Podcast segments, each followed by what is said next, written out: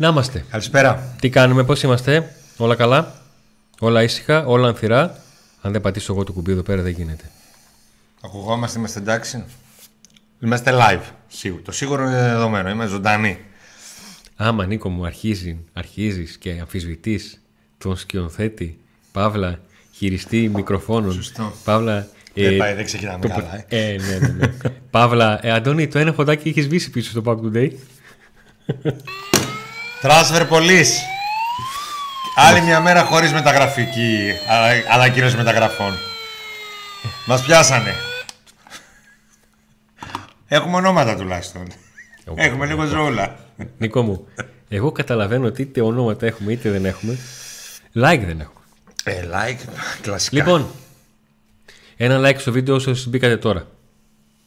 Ξέρετε, άμα δεν σας αρέσει αυτό που θα πούμε, μπορείτε να το βγάλετε μετά. Αλλά κάντε το εσείς και βλέπουμε στην πορεία. Μια εγγραφή στο κανάλι που είδατε τώρα στην παρέα. Έτσι. Ένα καμπανάκι για να στρέχονται ειδοποιήσει για τις εκπομπές. Αν και ξέρετε ότι έχουμε σταθερό πρόγραμμα. Και τώρα ήρθε η ώρα να κάνουμε εμείς το like μας. Πρώτον, στους συνδρομητές.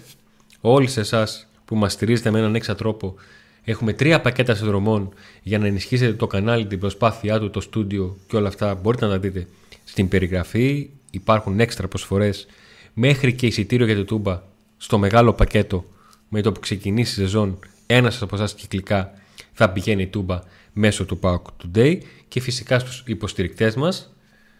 Ξεκινάω με InSpot Τριανδρίας Γρηγορό Λαμπράκια 94 που έχει γίνει πλέον το στέκι μας στις συναντήσεις. Υπάρχουν κάποιοι που έχετε 2 στα 2 υπάρχουν κάποιοι που έχετε ναι θα έρθω και έχετε 0 στα 2 σας το λέω. Ψιολόγος δεν είμαι, έχουμε ορίσει να το ξέρετε. Έχουμε τα φανοπία του Ροδιανού ανατολικά και δυτικά στη Θεσσαλονίκη μπορείτε να κάνετε οποιαδήποτε εργασία για το αυτοκίνητό σας αν είναι ιταλικό Autopap μεταχειρισμένα ανταλλακτικά ιταλικών αυτοκινήτων είναι 13η φορά που το λέμε σωστά. Σωστά. και έχουμε ζώουλα. Πάμε καλά. με τον Κώστα Παπαδόπουλο στη Πιζανών 30 να σας περιμένει link στην περιγραφή. Ciao Bet. Special, τένις, μπάσκετ, ανάλυση αγώνων link στην περιγραφή για να δείτε το τι συμβαίνει και τώρα είμαι έτοιμος να ε, στο αμάξι πώς πάει πατάμε στην μπλέκτη και βάζουμε πρώτη Έγινε Αντώνη, Έτσι θα βγαίνει σας... πρώτη. Έγινε Αντώνη, θα σας ειδοποιήσουμε. Καλά, το ίδιο και εγώ για τη μηχανή. Μόνο παπάκι έχω οδηγήσει. Με ταχύτητες. Οπότε δεν το προσέξουμε. Τόσο εντάξει. Δεν σε Ωραία. κατηγορώ. Γιατί θα με βγεις με τη μηχανή μετά και δεν, δεν καταλαβαίνω τι λες. Έχουμε ζώουλα. Τώρα το θέμα είναι που θα καταλήξει η μπίλια. Ε, τα δύο μεγάλα μεταγραφικά ζητήματα που θα αναλύσουμε εδώ είναι του for και του half. Θα έρθουν παίχτες και για άλλες θέσεις. Όπως είχα πει και σε μια εκπομπή, ακόμα και για το extreme, και μη τρελαίνεστε και τέτοια. Ε, δεν θα είναι τίποτα που Τι έγινε; να εντυπωσιάζει. Κάτα, ξέχασα τη φωνή της εκπομπής ανοιχτής. Δηλαδή, Για να βλέπω τα σχόλια, ανοίγω στην το εκπομπή- Στην κανάλι. εκπομπή που κατάφερα εγώ να μην ξεχάσω τον ήχο ανοιχτό, ξέχασες εσύ. Είδες. Ε, Μαγεία. αυτό που καίει και αυτό που θα ανεβάσει επίπεδο τον ΠΑΟΚ αν αποκτηθούν αυτοί που θέλει ο ΠΑΟΚ είναι στη θέση του Φόρ και στη θέση του Χαφ. Βέβαια, αυτή τη στιγμή βρισκόμαστε πολύ κοντά στην ε, πρώτη μεταγραφή και αυτή είναι του αριστερού μπακ. Άρα θα ξεκινήσουμε με το αριστερό μπακ, θα πει δύο-τρία πράγματα ο Αντώνης για το αριστερό μπακ και μετά θα συνεχίσουμε με το φορ και το χαφ και τα υπόλοιπα ζητήματα θα τα συζητήσουμε μαζί στο chat του PAOK Today. Λοιπόν, ο Ντάλμπερτ. Ποιος; Ο Ντάλμπερτ. Α, 29 χρόνων Βραζιλιάνος. Πριν από σχεδόν ένα χρόνο ε, είχε τραυματισμό. Ανοίγω παρένθεση γιατί πάντα εμείς πρέπει να ανταποδίδουμε τους ανθρώπους που μας βοηθούν. Ένα μεγάλο καλησπέρα στον Κώστα που για τέταρτο συνεχόμενο μήνα είναι στον, στην παρέα των συνδρομητών του Άντε να δούμε. Άντε να δούμε και όπως Γεια σου, ρε Κώστα. Ευχαριστούμε παίξει πολύ. Ο, ο Ντάλμπερτ. Λοιπόν, εμ, έχει μετρήσει 221 παιχνίδια στην Ευρώπη ο Ντάλμπερτ από τότε που ήρθε. Έχει χρόνια που ήρθε. Η Ακαδέμικο Βυσσέου ήταν η ομάδα που τον έφερε. Εκεί έκανε 45 παιχνίδια. Πήγε στην Ις η οποία τον πήρε με μισό εκατομμύριο. 40 αγώνες και το καλοκαίρι του 2017 η Ίντερ τα σκάει. 20. Τα σκάσε. 20 εκατομμύρια το 2017. Από τότε μέχρι τώρα ήταν, α, ανήκε στην Ίντερ. Έπαιξε όμως μόλις 26 παιχνίδια εκεί γιατί είχε αρκετούς δανεισμούς. Έπαιξε 34 παιχνίδια με τη Φιωρεντίνα, έπαιξε 31 μάτς με την Κάλιαρη και έπαιξε και 18 μάτς με τη Ρεν. Το τραυματισμό τον έπαθε πέρυσι τον Ιούνιο. Την ρήξη υγείας που τον άφησε ένα χρόνο έξω. Το συμβόλαιο τελειώνει, η Ίντερ τον αποδεσμεύει ε, και είτε το έλεγα εγώ είτε δεν το έλεγα καταλαβαίνετε ότι σε αυτήν την περίπτωση ο Πάουκ βλέπει έναν ποδοσφαιριστή που έχει γεμάτο βιογραφικό από τη μία πλευρά της ζυγαριάς από την άλλη πλευρά της ζυγαριάς βλέπει την απουσία του για ένα χρόνο και εκεί έρχεται το ρίσκο ή πάσο. Ρίσκο. Είναι ρίσκο. Μεγάλο ρίσκο το οποίο το τραβάει ο Πάο γιατί ο παίκτης βρίσκεται με το 1,5 πόδι. Ε, κάτι δαχτυλάκια ναι, να ναι. μπουν μέσα στη μικρά σα με, τα, με τα δύο πόδια είναι για τέταρτο συνεχόμενο μήνα μέλος του Πάμε Παοκάρου. Ο Στέλιο, γεια σου. Γεια σου, Στέλιο. Εδώ, να βγει να μας πει. Όχι να μας πει τι έκανε ο Πάοκ στα παιχνίδια που πήγε μέσω του Πάοκ Today, γιατί είναι μια άλλη ιστορία. ναι. Για το χαφ που ρωτάτε, έχω κάτι να σας πω. Κάτι υπομονή. Μιλάμε τώρα για τον ε, αριστερό μπακ που θα είναι κατά πάσα πιθανότητα η πρώτη μεταγραφή του ΠΑΟΚ. Ε, όλα δείχνουν ότι καταλήγει εκεί ο Μπότο. Τον πιστεύει πάρα πολύ. Αλλά όσο και να τον πιστεύει, οποιοδήποτε υπάρχει το ρίσκο ενός παίκτη ο οποίος έχει χιαστό. Έχει υποστεί χιαστό και ένα χρόνο δεν έπαιζε. Δηλαδή... Είναι ένας παίκτης ο οποίος έκανε γεμάτες στις ομάδες που βρισκόταν ως δανεικός είχε τέτοιο οικονομικό στάτους στην Ίντερ που οι ομάδες δυσκολευόταν να τον κρατήσουν για δεύτερη χρονιά; Πέρυσι, επαναλαμβάνω, τέτοιο καιρό τον Ιούνιο υπέστη τη ρήξη χιαστού. Δεν έγραψε επίσημο παιχνίδι όλη την, ε, τη σεζόν. Η Ίντερ τον αποδεσμεύει. είναι από τις φράσεις κλισέ αλλά είναι από τους παίκτες που δύσκολα θα τον βλέπαμε στο ελληνικό πρωτάθλημα αν συνέχιζε σε αυτό το επίπεδο. Να ήταν δηλαδή μόνιμα ένας παίκτης ο οποίος έχει παίξει και Ιταλία και ε, Γαλλία. Και να έχει κάνει και μια μεταγραφή 20 εκατομμυρίων. Έστω και πριν από 6 χρόνια. Θα μπορούσε ο Πάο να πάει σε μια καλύτερη. σε ένα καλύτερο παίκτη να έχει πιο πολύ σιγουριά; Έχω μεγάλη απάντηση σε αυτό. Παύση. Είναι η μεγάλη απάντηση που έχει. Ε, δεν έχει τίποτα να πείτε, πάμε στον επόμενο. Όχι. Ναι, γεια σας. Έλα, φίλε, εγώ είμαι. Πάλι. Έλα, ο Ντόλμπερκ. Ο Ντόλμπερκ κλείνει. Ντάλμπερκ, όχι Ντόλμπερκ. Ντόλμπερκ. Καταλαβαίνετε. Το έγραψε ένα στο σχόλιο, δεν, δεν το υπάρχει, Δεν υπάρχει περίπτωση μέσα στη σεζόν, εάν ολοκληρωθεί η μεταγραφή, εγώ δίνω ένα 30% να το λέει σωστά. Ο Ντόλμπερκ. Ντόλμπερκ, το έγραψε ένας εδώ. Λέει, άκουσα Ντόλμπερκ. Εδώ ακόμα Μίχελς λένε. Ακόμα. Εντάξει, εγώ δεν ξετρελάθηκα με αυτή την επιλογή. Ε, Όπως είπα, δεν είμαι αισιόδοξος για τα μεταγραφικά του ΠΑΟΚ για την ενίσχυση του ΠΑΟΚ. Από εκεί πέρα όμως, ε, σίγουρα αν ο παίχτης δεν ναι. φανεί επηρεασμένος πολύ. Γιατί υπάρχουν ποδοσφαιριστές που παθαίνουν χιαστό, οι αθλητές που παθαίνουν χιαστό, αλλά επιστρέφουν σαν να, σαν να μην είχαν ποτέ. Ναι. Και υπάρχουν άλλοι που δεν επιστρέφουν ποτέ. Έτσι. Είναι, είναι κυρίως ψυχολογικό. Είναι και Παίζει ρόλο η αποθεραπεία του παίχτη, η αποκατάσταση του τραυματισμού, αλλά είναι και πολύ ψυχολογικό το κομμάτι. Είναι πολύ ψυχολογικό με το χιαστό. Όσοι έχετε παίξει και ίσως είχατε γνωστούς ή οι ίδιοι πάθατε χιαστό, ξέρετε ότι είναι κυρίως ψυχολογικό το κομμάτι. Αν ο παίκτης αυτός δείξει ότι δεν είναι επηρεασμένος, σίγουρα μπορεί εδώ να κάνει τη διαφορά άνετα. Ναι. Όμως υπάρχει το ρίσκο ότι και της αγωνιστικής απαραξία. Δεν είναι μόνο ο τραυματισμός, είναι και ότι δεν έχει ρυθμό και. και, και, και. Ε, Στην θέση του αριστερού μπακ, επειδή έχουμε μιλήσει πολύ για το budget, το, το τι λεφτά δίνει σε κάθε θέση ο Πάουκ, αυτό που φαίνεται για παράδειγμα στον επιθετικό είναι ότι ο Πάουκ συνολικά είναι έτοιμος να δώσει 1,5 και μισό που δίνει στον, ε, στον Μπράτον 2. 2 εκατομμύρια εκεί. Α, λες για, για όλη τη ναι. θέση. Στη θέση του αριστερού μπακ είναι έτοιμος να δώσει σχεδόν ένα εκατομμύριο για τους δύο. Να έχει τον Ράφα και να φέρει και έναν παίχτη ο οποίος θα παίρνει μάλλον λίγο περισσότερα. Ο Βιερίνια. Ο Βιερίνια Τσάουσης. έχει- Ναι, ο Τσάουσης, όπως καταλαβαίνεις, άμα μείνει και ο Βιερίνια. Δημήτρη, καλώς ήρθες. Καλώς ήρθες στο Πάμε Παοκάρα, το πακέτο. Καλησπέρα Ευχαριστούμε Δημήτρη. πάρα Να πολύ πούμε ότι που θα μας υπάρξει συνεχίζει αυτόν τον τρόπο. μπορεί και αύριο εκπομπή μόνο για τους συνδρομητές. Ε, γι' αυτό κιόλας ε, είναι... Ε, ε, για όσους το σκέφτεστε, μπορείτε να γίνετε συνδρομητές. Θα, θα παίρνουν τα βίντεο που δεν είναι ζωντανά, θα έρχονται πρώτα σε εσάς και μετά στους υπόλοιπους και κάποια τα συνδρομητικά θα είναι αποκλειστικά για εσάς. Ε, θα φανεί.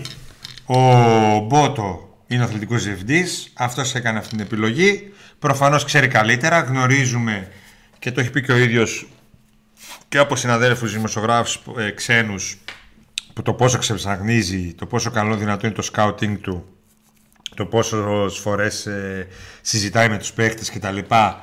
Ε, για παράδειγμα, είχαμε πει όταν ήρθε ο Τάισον ότι είχε όλα του τα εργομετρικά από την ομάδα που έπαιζε, είχε τα πάντα. Και, Και είχε το, έδειχνε- πλ- είχε το πλεονέκτημα να έχει έναν πλήρη φάκελο και με τα θετικά του και με τα αρνητικά του στοιχεία.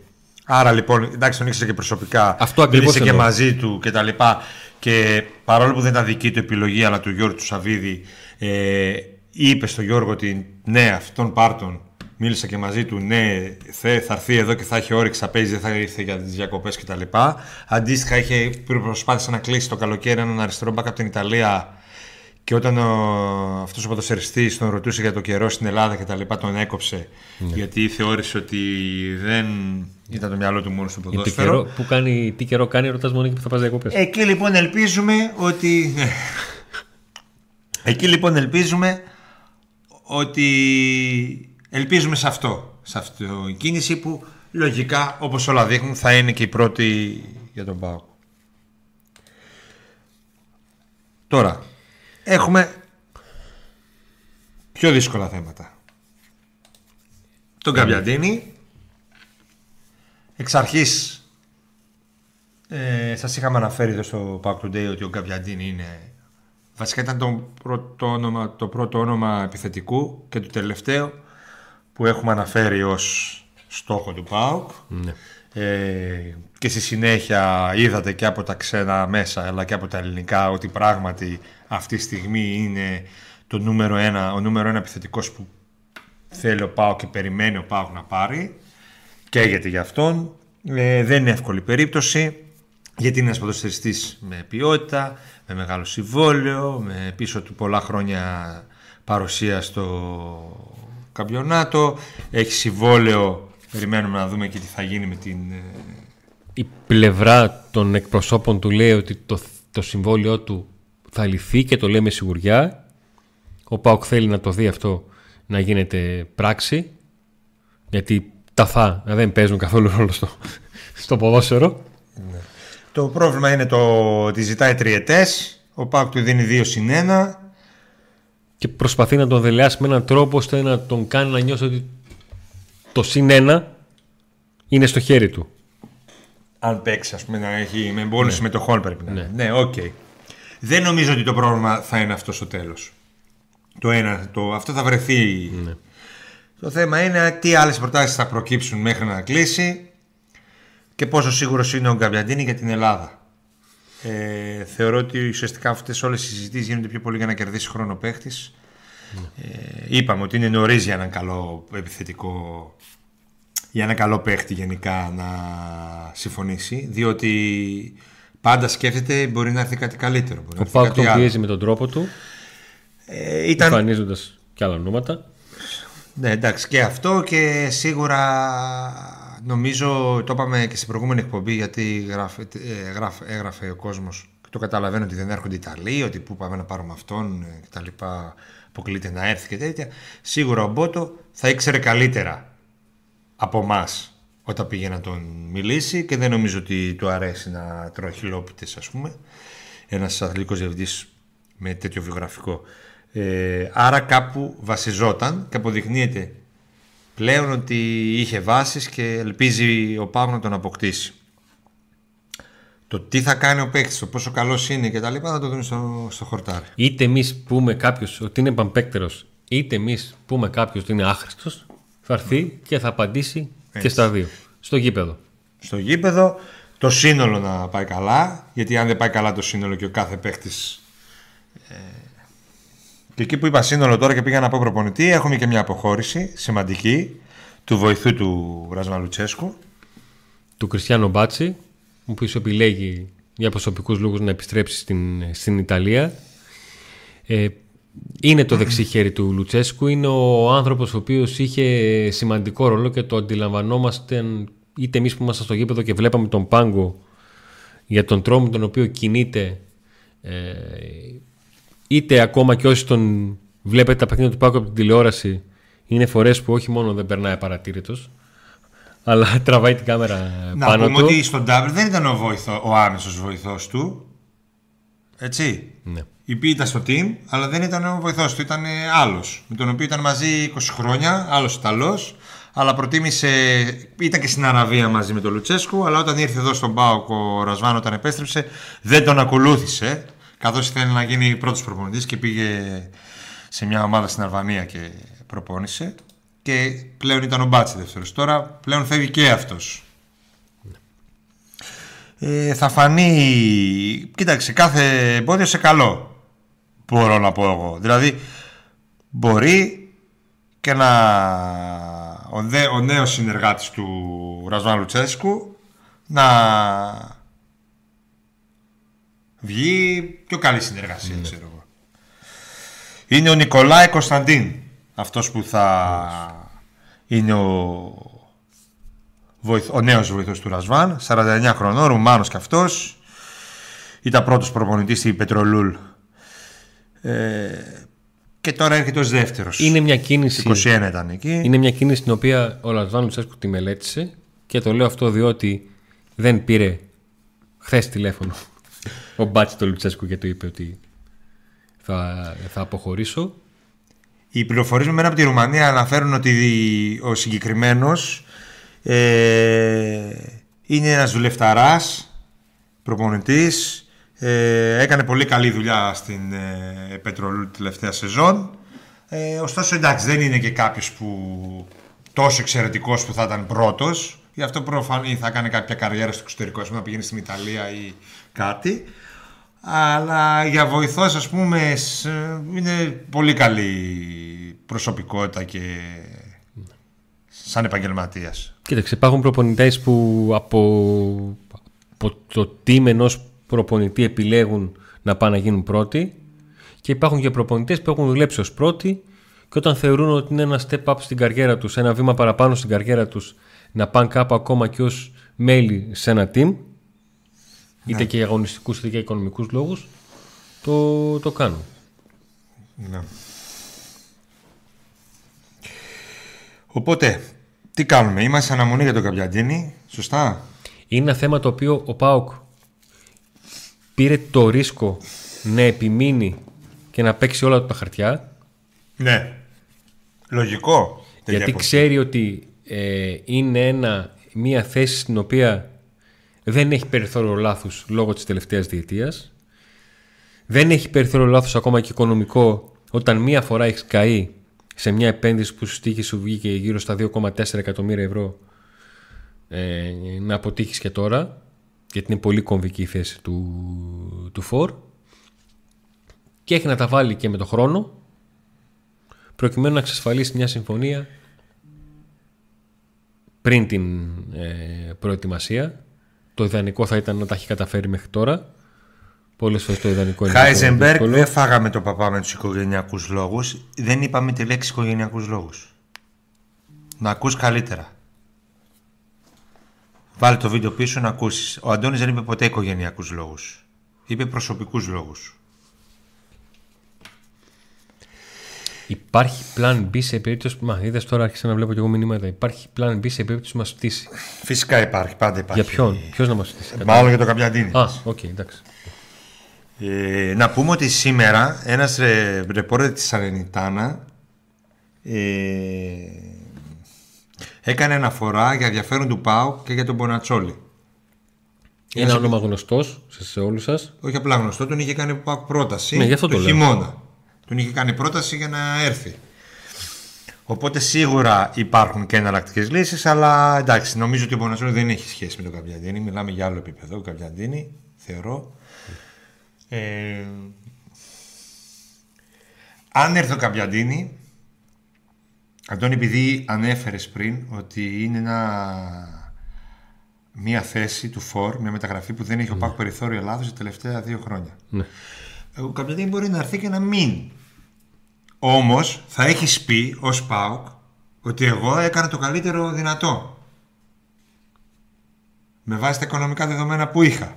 Με βάση την ημερομηνία που και εγώ με να φέρω. τέτοιο. Γιατί άμα περιμένεις μέχρι Αύγουστο, μπορεί να φέρεις και. ίσως να μπορείς να φέρεις και ακόμα καλύτερο. Είναι μια κίνηση που λες: Οκ, ρε παιδιά, έφερα το καλύτερο δυνατό. Δεν έπιασε, ξέρω εγώ. Έπιασε, θα το δούμε. Δεν, είναι μια καλή κίνηση. Είναι μια κίνηση που λες: Α, υπάρχει πλάνο, κάτι γίνεται. Και ο ΠΑΟΚ δείχνει πολύ αποφασισμένος για αυτήν. Δεν έχει δείξει την παραμικρή κίνηση ότι το σκέφτεται και να τον δούμε. Μπήκε στις συζητήσεις και παλεύει να το προχωρήσει. Άρα θα χρειαστεί υπομονή και επιμονή από το ΠΑΟΚ. Υπάρχει ακόμα χρόνος για να ολοκληρωθεί η συμφωνία. Ε, Είναι δύσκολη περίπτωση, αλλά σίγουρα είναι αυτή που και ο προπονητής και ο αθλητικός διευθυντής έχουν καταλήξει και αφού μου πάρει και το ok από πάνω σημαίνει ότι είναι ο στόχος που θέλουν όλοι. Τώρα, εντάξει, ε, δεν υπάρχει μαύρο και άσπρο σε αυτά τα πράγματα. Ε, μόνο μαύρο ή μόνο άσπρο. Σίγουρα μιλάει και με άλλους ο ΠΑΟΚ, σίγουρα κρατάει πισινή ας πούμε, έχει κάτι στην άκρη σε περίπτωση που δεν γίνει. Γιατί μπορεί να ξυνήσουν μια μέρα και να έρθει μια πρόταση πολύ καλή για τον Καπιαντίνη και να αποφασίσει ο Καπιαντίνη να μείνει στην Ιταλία, ας πούμε. Μπορεί ο Πάκ να περιμένει χωρίς να κινείται και για οτιδήποτε άλλο. Ε, μ. το άλλο μεταγραφικό ζήτημα που... Α, για τον Μπράντον Τόμας, επειδή να μείνουμε λίγο στο φόρ, Ναι. ε, επειδή ρωτάτε πολύ για τον Μπράντον Τόμας, υπάρχει συμφωνία για να μείνει στον ΠΑΟΚ και όταν θα έρθει η ώρα ο ΠΑΟΚ, όταν υπογράψει το νέο του συμβόλαιο, θα το ανακοινώσει ο ΠΑΟΚ. Δεν είναι, υπάρχει κάτι ότι έχει χαλάσει ή κάτι, απλά δημοσι... δημοσιεύτηκε η συμφωνία αυτή από τα μέσα και εσείς τώρα έχετε αγωνία αν... θα έρθει. Μήπως μπαλά, πολλοί θέλουν να χαλάσει. Άλλοι θέλουν να χαλάσει. Ε, Ξέρεις, πήγες να το πει... Αυτό. Αυτό. Μια καλησπέρα και στην Καθερίνα και στη Χαρά. Τα, τις ανιψιές μου που είχαν προγραμματίσει να βρεθούν σήμερα στη Waterland αλλά τους είπα αν θέλετε να έρθετε ελάτε από το πρωί ελάτε στην Κλεάνθος που έχει γίνει λίμνη να πάτε εκεί πιο φύτου να σας βγει πετυχισιά Εδώ είναι. όχι τι Α. να έρθουν, δεν έρθουν να κάνουν Α, είπα να έρθουν για τη Waterland αλλά τι να α, τι, κάνα δύο εβδομάδες που θα πιάσουν οι ζέστες. θα βάζαν μπρατσάκι για θρεγόταν από την εθνική Μαζί με το φόρο θα έρθουν οι ανιψιές σου. Σε δύο εβδομάδες έρθει ο Βόρο. Όχι, ρε, τώρα να έρθει. Δεν μπορώ να περιμένω. Ανακοίνωσε τον τον. Μμ, Δεν μπορώ να περιμένω. Λοιπόν, στα χαφ Τι γίνεται εκεί, για πες μου. υπάρχουν επίσης παίχτες επίπεδου έτσι γκαμπιαντίνη με συμβόλαιο μεγάλο, με εμπειρία. Ε, υπάρχουν δύο-τρία ονόματα που απασχολούν πολύ. Ένα από αυτά, όπως έγραψα σήμερα στη σελίδα μου στο facebook, είναι ο Σουαλιχό Μεϊτέ. Ε, είναι ένας ποδοσφαιριστής που απασχολεί εδώ και καιρό τον ε, ΠΑΟΚ από τις πρώτες συζητήσεις που έγιναν μεταξύ των ανθρώπων του δικεφάλου.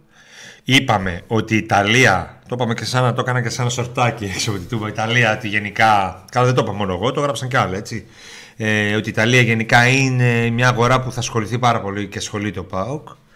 Ε, ο συγκεκριμένος παίκτης ανήκει στην Πενφύκα. Έχει φορέσει και τη φανέλα της Μίλαν. Ε, και το ότι ανήκει στην Πενφύκα καταλαβαίνετε για ποιο λόγο ο Μπότο θεωρεί ότι μπορεί να πάει εκεί και να βρει μια άκρη έτσι ώστε να τον ε, αποκτήσει ο Πάουκ καθώς ε, ο Μπότο έχει άριστες σχέσεις με την ε, Μπενφίκα. Ο παίκτης έπαιξε τη σεζόν που πέρασε στην Κρεμονέζε. Έπεσε η Κρεμονέζε. Έπεσε η Κρεμονέζε, ναι. Δανεικός όμως Ακριβώς. από την Μπενφίκα. Ε, τώρα τα αγωνιστικά του χαρακτηριστικά είναι ένα χαφ που είναι κυρίως εξάρι, Αντώνη, έτσι. Εξαροχτάρι είναι. Εξαροχτάρι, τα Ένα νούμερα 87, του. σκληρό παιδί, Ναι. Δυνατό παιδί, δυνατά πατήματα. Δεν έχει ιδιαίτερα νούμερα σε γκολ assist και τα λοιπά. Γκολ assist δεν έχει. Εντάξει. Ε, έχει παίξει να πούμε λίγο. Λοιπόν, Έχει προλάβει και έχει αγωνιστεί 17 φορές με την Πενφίκα το ακριβώς. 2021. Πήγε δανεικό στη Μίλαν, έπαιξε και στη Μίλαν 16 φορές. Για μένα είναι πολύ σημαντικό. Γιατί άλλο να έχεις περάσει από την Πενφίκα και ο Ντάντα Ακριβώς. Να παίξεις σημαίνει είναι Ακριβώς. πολύ σημαντικό Και αυτό. ο Νίκος εδώ αναφέρει συμμετοχές στο πρωτάθλημα. Ναι. Όχι τίποτα κύπελα και τέτοια. Όχι, μόνο πρωτάθλημα βλέπω εγώ τώρα εδώ. Ούτε Ευρώπη, ούτε τίποτα. 17 συμμετοχής στην Μπενφίκα, 16 στη Μίλαν. Βασικότατος ε, στη Τωρίνο. Ε, Μπορντό έπαιξε λίγο. Με τη Λίλ είχε 30 συμμετοχές. Ε, στην Οσέρ έπαιξε πιο παλιά, παλιότερα είναι αυτά. Αλλά λοιπόν, σεζόν ε, την- το 21 έκανε 16 αγώνες στην Μπενφίκα και 17 στη, ε, και 16 στη Μίλαν και 17 στην Μπενφίκα. Πέρσι έπαιξε στην Κρεμονέζη. Έχει παίξει και στις εθνικές, ε, σε όλα τα ε, σε εθνικές ομάδες, εκτός από την πρώτη ομάδα, σε όλες τις εθνικές. Στη Γαλλία. Ε, παίκτης που παίζει το καμπιονάτο, σίγουρα είναι τουλάχιστον αξιοπρεπής. Γαλλία έχει Τουλάχιστον. παίξει, Πορτογαλία έχει παίξει, Ιταλία έχει παίξει. Δηλαδή ήρθε ο Κούριτς εδώ και έκανε τη διαφορά, ας πούμε. Παίζοντας στην Πάρμα. Ε, τώρα, εγώ για να σας πω αν είναι καλός ή όχι, δεν το γνωρίζω. Δεν τον έχω δει πολλές να παίζει. Δηλαδή από τότε που έμαθα το όνομά του μόνο κάποια highlights είδα κτλ. Ε, στον Μπάουκ θεωρούν όμως ότι είναι ο παίκτης που μπορεί να βοηθήσει και να δώσει το κάτι παραπάνω ε, στην ομάδα. Δεν είναι ο μόνος. Δεν είναι ο μόνος. Υπάρχουν και άλλοι και πιο... Μάλιστα υπάρχουν και, και άλλοι ακόμα πιο, με πιο εντυπωσιακό βιογραφικό ξέρω εγώ αλλά θα δούμε που θα καταλήξει η μπίλια. Μ' αρέσουν πολύ τα σχόλια, Νίκο. Αυτό είναι το ρεπορτάζ. Σ' αρέσει τα σχόλια; Ναι, ναι, ναι. Αλλά είναι ακόμα νωρίς να πάμε στα σχόλια, είναι 4.30. Ε, ναι. Ε, ναι, τώρα γιατί ήρθαν και μας είπαν, παιδιά, εδώ στο Instagram, λέει, από το, από το Instagram το ξέρουμε για το Μεϊτέ εδώ και μια εβδομάδα. Α, ωραία, οκ. Ε, αφού το ξέρετε από το Instagram, να ακολουθείτε εκεί το, τα τέτοια. Απλά να θυμάστε και αυτά που γράψανε και δεν, ε, ίσχυ- δεν ίσχυαν, όχι μόνο αυτά που. Ε, Όπως και τα δικά μας μπορείτε να θυμάστε, όλες οι εκπομπές μας είναι κρεμασμένες και υπάρχουν στα στο μανταλάκια YouTube. του YouTube. Στο YouTube. Υπάρχει επίσης, για να, μιας που πιάσαμε τη μεσαία γραμμή, η υπόθεση του Ντάντας. Ο Πάοκ βρίσκεται στη στάση αναμονής. Ε, έχει να παίξει με την εθνική ο Ντάντας. Πότε είναι αυτό, πότε είναι αγώνες, θυμάσαι; Ε, ξεκινάνε στις 18, Ναι. 19 Δεν ξέρουμε αν θα και υπάρξει... τελειώνει 8 Ιουλίου. Ναι. Λίγε- δηλαδή πέντε μέρες μετά το... την έναρξη της προετοιμασίας Ακριβώς. Αν πάει του βασικού τελικό, δηλαδή. σταδίου, Ναι. αν πάει ως εκεί, αλλιώς θα προλάβει να γυρίσει. Δεν θα πάρει και διακοπές ή τις σε κάνει τώρα υποτίθεται.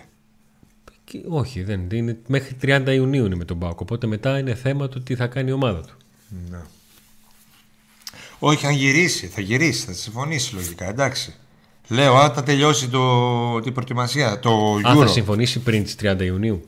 Αν τελειώσει το Euro, Ναι. αν, θα, αν έχει να κάνει διακοπές ή όχι, δεν το ξέρω αυτό. Αν έχει Όχι, μια είναι θέμα, εβδομάδα διαχεί... ή... είναι θέμα διαχείρισης. Ναι, δεν ξέρω, αυτό δεν ξέρω. Μπορεί να έχει συμφωνήσει ωστόσο. ποσότητα Μπορεί να αγώνων. έχει συμφωνήσει. Θα δούμε.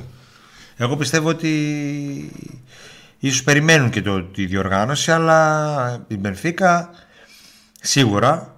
Αλλά από εκεί πέρα Κοίταξε. Δεν θεωρώ ότι οι Πορτογάλοι είναι τόσο χαζοί και Ναι. θεωρούν ότι στη Πορτο- στο Euro θα κάνει. Από τη στιγμή που οι δύο ομάδες είχαν μια συμφωνία, ο Πάουκ θα μπορούσε να την ενεργοποιήσει. Δεν την ήθελε διότι ήταν ακριβή οικονομικά.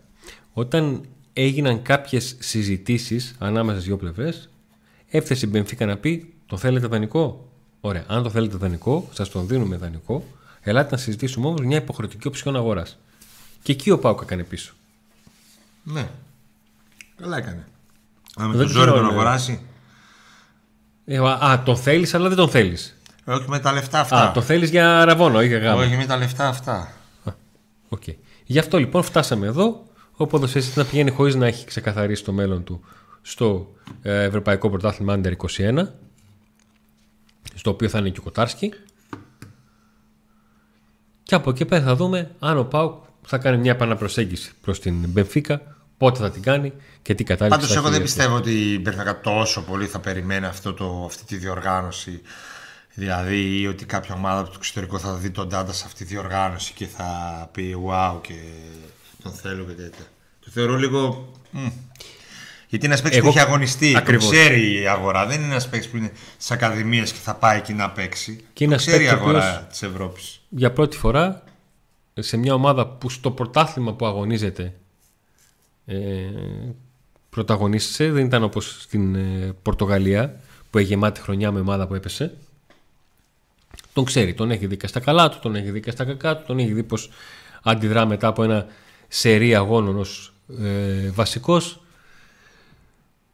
Το να βγάλεις συμπέρασμα και να το θεωρείς πιο ασφαλές όταν θα παίζει σε ηλικιακό γκρουπ δεν είναι και το πλέον ενδεδειγμένο.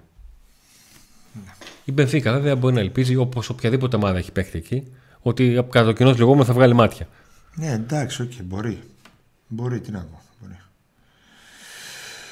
Ε, να πάμε στις, ε, στα σχόλια; Να κάνω μια ανακεφαλαίωση. Ναι. Λοιπόν, μέχρι τώρα στην εκπομπή αναφερθήκαμε το τι έχει συμβεί μέχρι στιγμής στην υπόθεση Γκαμπιαντίνι, την οποία ο ΠΑΟΚ θέλει να την πάει μέχρι τέλους και να κάνει δικό του τον ε, 31χρονο Ιταλό επιθετικό, ο οποίος ολοκλήρωσε την ε, σεζόν που μας τελείωσε με τη φανέλα της Σαμπντόρια. Υπάρχει η περίπτωση του Ντάλμπερτ, του 29χρονου Βραζιλιάνου αριστερού μπακ, ο οποίος τις επόμενες μέρες θα αποδεσμευτεί από την Ίντερ. Την σεζόν που μας τελείωσε δεν είχε ούτε μία επίσημη συμμετοχή, διότι τον Ιούνιο του 2022 είχε υποστεί ρήξη χιαστού. Ανήκε στην Ίντερ, αλλά έκανε αρκετές χρονιές τα τελευταία 6 χρόνια ως δανεικός. Η Ίντερ τον είχε αγοράσει το 2017 με 20 εκατομμύρια ευρώ από την ε, Νις. Και ο Νίκος αναφέρθηκε στην περίπτωση του Σουαλιχό Μεϊτέ, του Γάλλου Μέσου, ο οποίος ανήκει στην ε, Μπενφίκα. Την περσίνη σεζόν αγωνίστηκε στην Κρεμονέζε και είναι η τρίτη ομάδα στην Ιταλία που έχει αγωνιστεί, διότι έχει παίξει και στην Τωρίνο, έχει παίξει και στη Μίλαν τα τελευταία χρόνια, ενώ έχει αγωνιστεί και σε τρεις ομάδες στην Γαλλία από όπου και κατάγεται.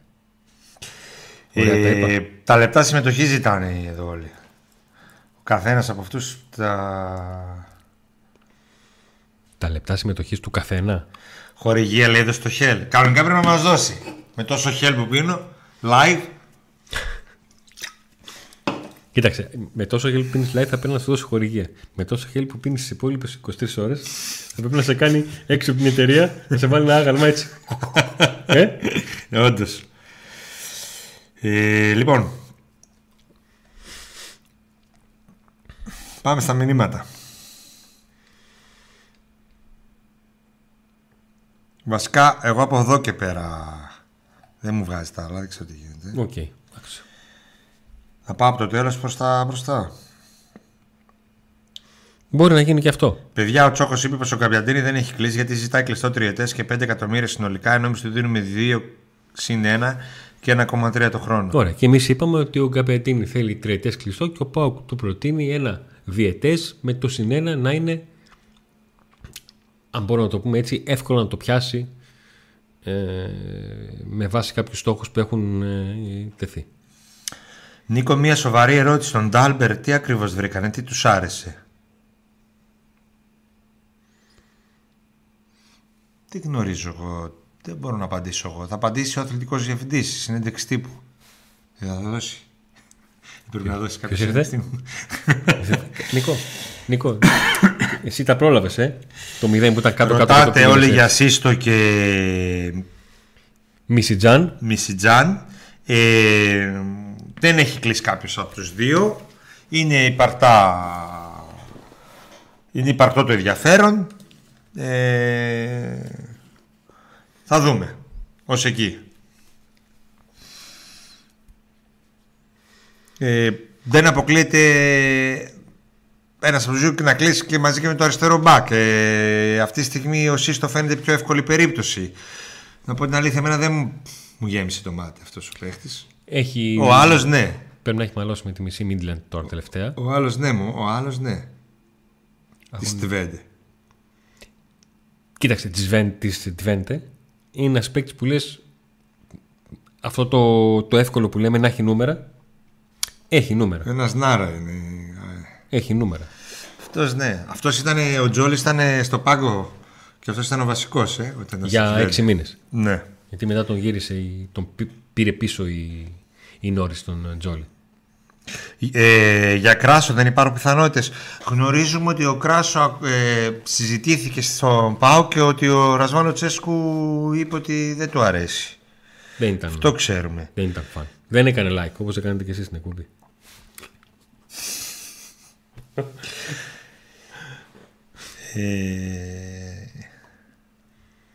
με Με, το... με τον Πούκι τι γίνεται τελικά; Δεν γίνεται κάτι ακόμα. Ένα κλασικό παιχνίδι χθες από τον Πούκι, ο οποίος έβγαλε δύο assist απέναντι στη Σλοβενία που είχε στην κορυφή τον Σπόραρ. Στο 1-0 ο Σπόραρ έχασε το τέτα τέτ και μετά η Φιλανδία έκανε το 2-0. Το Εμένα, συλλαβ- το- εγώ το είπα ότι το Πούκι θα τον ήθελα. Αλλά εντάξει, τι να κάνω τώρα. Καθένας με τον καημό του. Ε, για Κέρ και Μίσιτζαν είπαμε είναι περιπτώσεις που κοιτάει ο Πάοκ δεν έχει καταλήξει κάπου ε, πιο πιθανό είναι να δούμε α, τώρα αν μου λέγατε να παίξω ένα στοίχημα ποιος από όλους αυτούς θα έρθει θα έλεγα ο πώς το είπαμε Σύστο Ναι, ποιος ο να, Σύστο αλλά θα δούμε να απαντήσω σε ένα μήνυμα που λέει γιατί, δεν, κα- γιατί κάνετε πλέον μόνο live; Είπαμε το καλοκαίρι να ρίξουμε τρεις live εκπομπές και να έρχονται εκπομπές ε, γραμμένες να το πω έτσι, μαγνητοσκοπημένες. Όταν θα έχουμε ένα ειδικό θέμα να παρουσιάσουμε. Κάποια μεταγραφικά κάποια οτιδήποτε ή όταν βρούμε χρόνο να ερεμήσουμε λίγο τις μεταγραφές και να βάλουμε ε, σε μια σειρά όπως πάντα λέω over μια μισή φορά την εκπομπή ε, τις θεματικές εκπομπές που έχουμε γιατί και τις ε, εκπομπές με τις τακτικές αναλύσεις και τα Pack Day Live θέλουν δουλειά και θέλουν όρεξη και θέλουμε αυτό που θα βγάλουμε να, να μας αρέσει. Να το Ερώτηση γουστάρουμε. εγώ τώρα, γιατί δεν κάνετε like; Τόσο πολύ δεν σας αρέσουν οι ζωντανές. Μάλλον, να τις κάνουμε κάτσε να λίγο, τις να, κονσέρβα. Νίκο, κάτσε λίγο. Μήπως έχουμε αθηναϊκές πινακίδες; Ε, Μπορεί.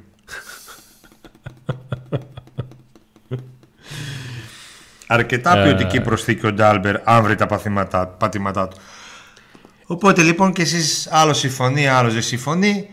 Ε, εγώ θεωρώ ότι για να τον έχει, για να είναι στην Ίντερ, ότι είναι φοβερός παίκτης για το ελληνικό πρωτάθλημα. Από την άλλη, με το με χιαστό και με 0 μάτς προηγούμενη σεζόν, σίγουρα είναι πολύ μεγάλο ρίσκο. Θα φανεί στην πράξη. Όλα στην πράξη. Καλησπέρα από την ασπρό, στην αστρόνομη παρέα. Αντώνη, εσύ που γνωρίζεις γυρνάει ο μάγος με το ψιλο- ψιλοκρεμαστό με την πρώτη χθες με κοντή καλτσούλα δεν έπαιξε άσχημα με την εθνική. Γύρνα πίσω με το 77. Ο Σύστο έχει συμβόλαιο και ο άλλος είναι ελεύθερος. Από πού βγαίνει ότι πιο εύκολο είναι του Σύστο; Από το ρεπορτάζ μου βγαίνει ότι είναι πιο εύκολο του Σύστο και ότι αν αυτή, αυτή τη στιγμή είναι φαβορί για να έρθει. Αλλά εγώ προσωπικά θέλω τον άλλον. Τώρα σημασία έχει ποιο θέλει ο ΠΑΟΚ. Τι, θα- τι, μπορεί, τι θα κάνει ο ΠΑΟΚ. Ψήφισε ο Νίκος, ψήφισε ήδη. Νίκο, για αριστερό μπακ δεν υπάρχει κανένας άλλος. Είναι σίγουρος σχεδόν ότι θα έρθει ο Ντάλμπερτ. Εγώ με αυτά που είδα δεν μπορώ να καταλάβω πώς είναι κάτι του Ράφα Σοάρε. Ακούς και στο ράδιο δεν απαντάω γιατί ναι, φαίνεται ότι κλείνει και ότι άλλοι αποφασίζουν ποιος είναι καλύτερος και ποιος χειρότερος. Και πιστεύω ότι ξέρουν καλύτερα από εμάς. Ακούστηκε στο ράδιο ότι ο Πάοκ είναι αποφασισμένος να αποφασίσει αποφασιστικά. Καλό. ναι, να αποφασίσει όμως. Αποφασιστικά. Να μην, να μην αποφασίσει το αν θα αποφασίσει τι θα αποφασίσει. Δηλαδή να έχουμε μια αποφασιστικότητα λίγο. Μια... Καλησπέρα. Γιατί ενώ από πέρσι ξεκινήσαμε ένα project αυτάρκεια με νεαρούς παίχτες και φέτος όλες οι μεταγραφές που ακούγονται είναι μεγάλοι και φτασμένοι παίχτες. Γιατί, το... Νίκο, γιατί Νίκο. Α, θες να το πεις εσύ; Όταν ο Πάουκ ξεκίνησε αυτό το πλάνο, το οποίο έλεγε πάμε να προσθέσουμε στην ομάδα χαρακτηριστικά και ηλικίες που τη λείπουν. Ο Πάουκ λοιπόν είχε μεγάλους σε ηλικία. Πάρα πολλούς. Και πρόσθεσε νεαρούς. Το τελευταίο διάστημα οριστικοποιήθηκε η αποχώρηση αρκετά μεγάλων και σε ηλικία και σε συμβόλαιο. Πολλών. Παικτών οι οποίοι δεν πρόσφεραν αυτά που θα περίμεναν όλοι βάσει της εμπειρίας τους και των χρημάτων που έπαιρναν. Και ο Πάοκ πάει να φέρει παίχτες με εμπειρία ευελπιστώντας βάσει της ανάγνωσης που έκανε και των αποφάσεων που πήρε τα λεφτά που θα δώσει που θα είναι παρόμοια ή και λίγο παραπάνω όπως φαίνεται σε θέσεις στις οποίες υπήρχαν παίκτες άνω των 30 και τη σεζόν που μας τελείωσε δεν βοήθησαν να το κάνουν. Για δεκάρι υπάρχει όνομα, ε, λέει ο Κωνσταντίνος Οθανάκη. Δεν πιστεύω ότι χρειαζόμαστε και ένα χειρό όνομα και σε μια θέση πίσω από το φόρ. Υπάρχει όνομα, υπάρχει παίξει πίσω από το φόρ, λέγεται Γιάννης Κωνσταντέλιας. Αν αποχωρήσει με 15 πλάς εκατομμύρια, αν έρθει τελικά αυτή η επιθυμητή πρόταση και αποφασιστεί να αποχωρήσει, τότε θα το δούμε. Ο καιρός περνάει, λέει ο Σέργιο, και η καθυστέρηση μεταγραφών δημιουργεί τρομερή ανασφάλεια στον κόσμο. Ε, το θέμα είναι τι λέει ο προπονητής, πόσο ασφαλής νιώθει ο ίδιος. Να πω εγώ εδώ ότι ο προπονητής ένιωθε ανασφάλεια πέρσι που ήρθαν όλοι πολύ γρήγορα και ήταν γύρω στους 10 και ένιωθε πάλι ανασφάλεια. Άρα όλα είναι σχετικά. Όλα είναι σχετικά. Για μένα σημαντικό είναι να έρθουν ποιοτικοί ποδοσφαιριστές έμπειροι, μπαρτοκαπνισμένοι, που να μην μασάνε, α, ή πήγα σε άλλη χώρα, σε άλλη πόλη, μην έρθουν τίποτα φλόρι ή τίποτα παιδάκια κτλ. Να έρθουν όπως ο Τάισον που ήρθε μέσα σε δύο-τρεις μήνες και αμέσως ξεχώρισε, έτσι. Και για να νιώθει και ασφαλής και ο προπονητής και παίκτης που δεν θα χρειάζονται χρόνο. Γι' αυτό ένα λίγο μου κάνει, με ξυνίζει λίγο η, η μεταγραφή του αριστερού μπακ που είναι ένα χρόνο από τραυματία ανενεργός. Κάνει εντύπωση, αλλά εντάξει, οκ. Okay. Προφανώς θέλει να μοιράσει το χρόνο με το Ράφα, δεν ξέρω τι ακριβώς. Ε, θα το δούμε. Ούτε με καίει και τόσο τρομερά ε, αυτή η θέση. Ένα μήνυμα, λέει ο φίλος, ο Ιταλός προφανώς αναφέρει για τον Γκαμπιαντίνι. Ο Ιταλός δεν αξίζει, ρώτησα τους Ιταλούς. Τους ανθρώπους τους οποίους τους ρώτησες, ξέρουν το Ιταλικό πρωτάθλημα, ξέρουν και το Ελληνικό πρωτάθλημα. Ή θεωρούν ότι το, το ελληνικό πρωτάθλημα είναι τρεις κλάσεις κάτω από το ιταλικό και ο, ο εν λόγω. Το θέμα είναι και πού δουλεύουν αυτοί, πού εργάζονται, με τι ασχολούνται, γιατί ας πούμε, οι άνθρωποι που ασχολούνται με το ποδόσφαιρο της Σαμπτόρια αποφάσισαν να τι κάνει αυτός ο παίκτης. Το ίδιο θα σε ρωτούσα αν έλεγες ότι ο ρώτησα Ιταλού και μου είπε ότι είναι παπέκταρος. Ε, καλά. Θα, θα φανεί στο γήπεδο, θα φανούν όλα, παιδιά. Και ο Μπάμπα Ράχμαν αποχιαστό ήρθε, είχε να παίξει ένα μισή χρόνο. Εκεί τουλάχιστον υπάρχει ένας Σοάρη που σου αγοράζει χρόνο για να μπει ο Μαλά Βραζιλιάνος. Άλλου είναι τα προβλήματα. Αυτό έλεγα εγώ. Γι' αυτό ε, μίλησα και οικονομικά. Μπορεί να έρθει και να είναι σαν να, μην, σαν να μην τερματίσει και ποτέ. Ναι. Και, άμα γίνει αυτό, θεωρώ ότι είναι φοβερή μεταγραφή. Θα είναι φοβερή μεταγραφή. Δεν μπορεί να κάνει για την ντερ και να μην κάνει για τον Πάουκ. Επειδή μπήκα τώρα για αποχώρηση, μπάτσε τι έχουμε να πούμε; Είδε ότι η ομάδα είναι στο έλεος της και έφυγε; Ε, αν είναι στο έλεος της και έφυγε, πρώτος θα πρέπει να φύγει ο Λουτσέσκου. Ε, μεταγραφή βλέπετε να γίνει το Σαββατοκύριακο; Το Σαββατοκύριακο συνήθως ε, είναι κλειστά. Από Δευτέρα. Θα σας ειδοποιήσουμε. Σπάνια έχω δει μετά, σε Σαββατοκύριακο να γίνεται μεταγραφές. Ε, πιστεύω ότι αυτή η εβδομάδα που θα έρθει θα κλείσει το Extreme και το Back. Οι δύο επόμενες εβδομάδες είναι κρίσιμες. Ο Ντόλμπερ, δηλαδή αυτός ο Ντάλμπερ, πώς το λένε; Εντάξει, τόσος ζεις. Και τα Extreme ίσως να είναι ένας από αυτούς τους δύο. Θα δούμε. Ε, αυτοί πιστεύω θα κλείσουν. Τώρα για τον Γκαμπιαντίνη Μέιτε και οτιδήποτε άλλο υπάρχει στη μεσαία γραμμή μπορεί να χρειαστεί και άλλος χρόνος. Γιατί είναι οι πιο δύσκολες κινήσεις και πιο δυνατές.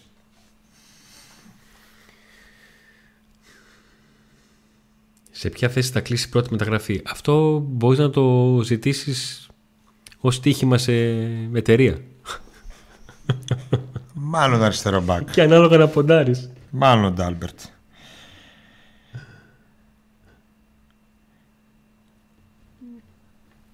Γιατί όπως, όπως βλέπεις, είτε εμάς βλέπεις, είτε οπουδήποτε άλλο ενημερώνεσαι, αυτή την απάντηση δεν νομίζω ότι θα υπάρχει συνάδελφος που μπορεί να την απαντήσει τώρα έτσι με μπαμ μπαμ στο δευτερόλεπτο. Καλησπέρα Αντώνη, γυρνάει ο μάγος με τα ψιλοκρεμαστά με την πρώτη χθες με κοντή καλτσούλα δεν έπαιξε άσχημα με την εθνική. Το στείλει και άλλη Γύρνα φορά. πίσω Τζόκερ. Δεν ξέρω, να το διάβασες; Ναι.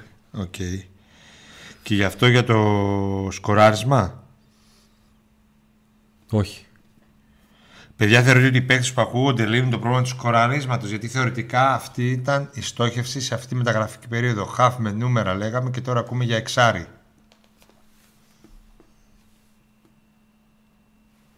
Το πρώτο θέμα είναι να έρθει ένας παίκτης ο οποίος θα σου προσθέσει τα γκολ που έλειπαν από την επίθεση. Το δεύτερο είναι να δημιουργήσει από πίσω του ένα σύνολο το οποίο θα μπορεί να τρομποδοτήσει αυτόν τον φορ και να μπει στην εξίσωση και τα γκολ όλων των μεσοεπιθετικών και ό,τι κέρδος υπάρχει από τις τέσσερις θέσεις που είναι μπροστά εκτός από αυτές και πίσω θα είναι υπόθεση. Ναι, το ιδανικό είναι να μπορεί να έχει και 6 γκολ σύνολο το οχτάρι και να, έχει και, να έχουν και 7 γκολ σύνολο δύο κεντρικοί αμυντικοί από στατικές φάσεις και να έχει και κάποια πράγματα τα, να έχουν κάποια πράγματα τα δύο back. Γιατί έτσι κάνουν οι ομάδες που είχαν πρωτάθλημα, έτσι κάνουν, έτσι θυμόμαστε και όλοι και συγκρίνουμε πάντα τον, τον ΠΑΟΚ του 19 με τον ΠΑΟΚ κάθε επόμενης χρονιάς από τότε. Άσχετο να ρωτήσω λίγο κάτι και στον Πάοκ. Τις ταμπέλες πάνω από το γήπεδο γύρω-γύρω, τις διαφημιστικές, που από πίσω Την έχουν, πλάτη τους. που από πίσω έχουν σκουριάσει και περπατάς και βλέπεις πάνω όλο, όλος σκουριασμένο, θα τις αλλάξετε. Είναι πολύ ακριβό το κόστος. Δεν υπάρχουν λεφτά για, αυτ- για αυτές τις ταμπέλες. Έχουν σκουριάσει λες και είναι... Τα βλέπεις και να βρίζεις η ψυχή σου ρε φίλε. Δεν σ' αρέσει έτσι να είναι το σπίτι σου. Γιατί π- πολλοί νιώθουν το τούμπα το Εντάξει, σπίτι. είναι παλιό γήπεδο, το καταλαβαίνω, αλλά αυτές τις ταμπέλες γύρω-γύρω που είναι όλες σκουριασμένες Άσχετο, αλλά τώρα είδα και ένα σχόλιο που ένας, επειδή έκανε ένα σορτάκι και από πίσω φαίνονται Τι αυτές και έγραψες μας σχολείο, έγραψες κράζει. σχολείο. Εμάς κράζει. Ε, ναι, εντάξει. Τέλος πάντων, αλλά... ε, εγώ πιστεύω ότι άμα φωνάξουμε, άμα φωνάξουμε 10 εθελοντές παουκτσάκια θα έρθουν αμέσως να φάρουν. 20 έρθουν. Ε, δεν μπορώ να δέκα. καταλάβω. Δεν, δεν, δεν σας πονάει έτσι λίγο που το βλέπετε. Ξέρετε, εμάς είναι και η γειτονιά μας. Δηλαδή, κάθε μέρα το βλέπουμε και εμάς. Τέλος πάντων. Και το σκεφτόμαστε. Άσχετο, τώρα απλά ήρθε ένα σχόλιο, γι' αυτό και το θυμήθηκα. Εντελώς άσχετο. Περιμένω να γίνει το καινούργιο γήπεδο. Δηλαδή, αν θα γίνει σε 7 χρόνια το γήπεδο, θα είναι 7, άλλα 7 χρόνια εκεί αυτές τις ταμπέλες. Έχουν, έχουν γίνει πάρα μα πάρα πολλά έργα σε αυτή την δεκαετία Σαββίδη. Αυτό το, πώς έλεγες στο Thundercats, αυτό το σάπιο σώμα να, να μεταμορφωθεί. Ουτοπικό σενάριο. Γιαννούλης, Πέλκα, Σύστο, Ιόλαδο, Σέρτζι Ολιβέρα και Κάιλα Αρέν και μετά ξυπνάμε. Ε, κάπου εκεί θα ξυπνήσουμε όντως. Κάτσε, Για κάτσε. το Πέλκα τα Και- έχουμε πει. Τον και θε- Ολιβέρα και, και Λάριν. Του Πέλκα στο τέλος, Αντώνη, βλέπω να γίνεται. Στο τέλος, τέλος, τέλος. Τέλος, τέλος. Τέλος, τέλος. Δηλαδή Αύγουστο. Ε, όχι, όχι. Είναι ακόμα λεπτές οι μύγες δηλαδή για να γίνει. Χθες δεν ήταν καλός στο μεταξύ. Ναι, χθες δεν ήταν καλός. Τι έκανε. Χθες δεν ήταν καλός. Μέλατε. Έπαιξε αρκετά. Στα 5 λεπτά πώς έπαιξε; Έπαιξε 15 λεπτά. Ναι. Κωνσταντέλιας Κουλιεράκη εκτός αποστολής της Εθνικής. Περίεργο. Α δούμε τι θα γίνει στη, με τη Γαλλία. Γιατί κάτι λέγανε για, ότι είναι για τακ, ε, αποφάσεις τακτικής, για τακτικούς, ε, για λόγους τακτικής κτλ. Α δούμε αν με τη Γαλλία βρίσκεται στο, στο πάγκο Κωνσταντέλιας.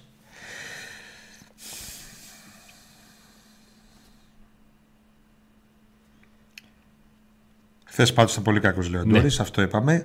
Ε, δεν του βγήκε καθόλου το παιχνίδι Λε... και νομίζω ότι από την φάση εκείνη στην οποία μπήκε στην περιοχή και ήθελε να βάλει ένα από αυτά τα φαλτσάκια που όχι μόνο δεν το πιασε, αλλά φάνηκε πάρα πολύ άσχημα, στην, ειδικά στην κάμερα και φαντάζομαι και όσοι ήταν, το, το, ήταν στο γήπεδο ε, με εκείνο που πήγε από τα αριστερά στην, ε, στην περιοχή.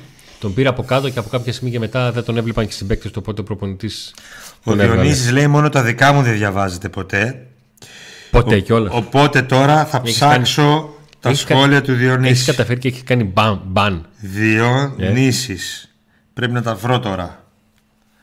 Πότε έγραψε. Ρε, Ωραία, εσύ ψάξει αυτό και λέει εδώ πέρα ένα. Έχει ε... ένα παιδί που έχει γράψει δύο μηνύματα στη σειρά και κάτι ρωτάει προς το τέλος. Ο Στέφανος λέει Καλησπέρα, παιδιά. Διάβασα ένα ρεπορτάζ που λέει ότι μένει ελεύθερος στην Καλατά ο Σέιτζολ Ολιβέρα σε τυχόν αληθέ δημοσίευμα. Θα τον θέλατε πίσω; Εγώ θα τον ήθελα.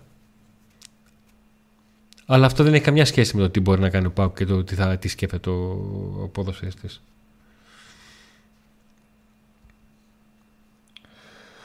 Νομίζω ότι ο μόνος λόγος που γράφτηκε σε ελληνικό μέσο ότι ο Σέτζο Ολιβέρε μπορεί να μείνει ελεύθερος από τα Γαλατά είναι επειδή είχε περάσει από τον Πάουκ. Για κανέναν λόγο θα έγραφε. Δηλαδή, αν έμενε ένας χ μέσος της Γαλατά ελεύθερος, δεν θα ασχολούνταν κανένα ελληνικό μέσο. Καλησπέρα Σοκράτη.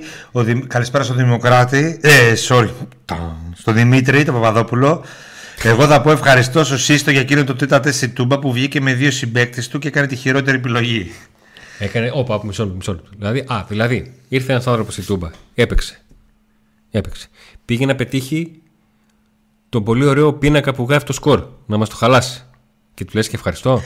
Και τώρα βρήκα το μήνυμα του Διονύση πει ο καθένας από έναν επιθυμητό και από έναν ανεπιθύμητο απιθανό αντίπαλο. Λοιπόν, η κλήρωση που θα γίνει την εβδομάδα που μας έρχεται θα είναι για τους δύο πρώτους προκριματικούς γύρους του Conference League. Ο Πάοκ θα είναι στη δεύτερη κλήρωση και ή θα κληρωθεί με ομάδα ή θα κληρωθεί με ζευγάρι.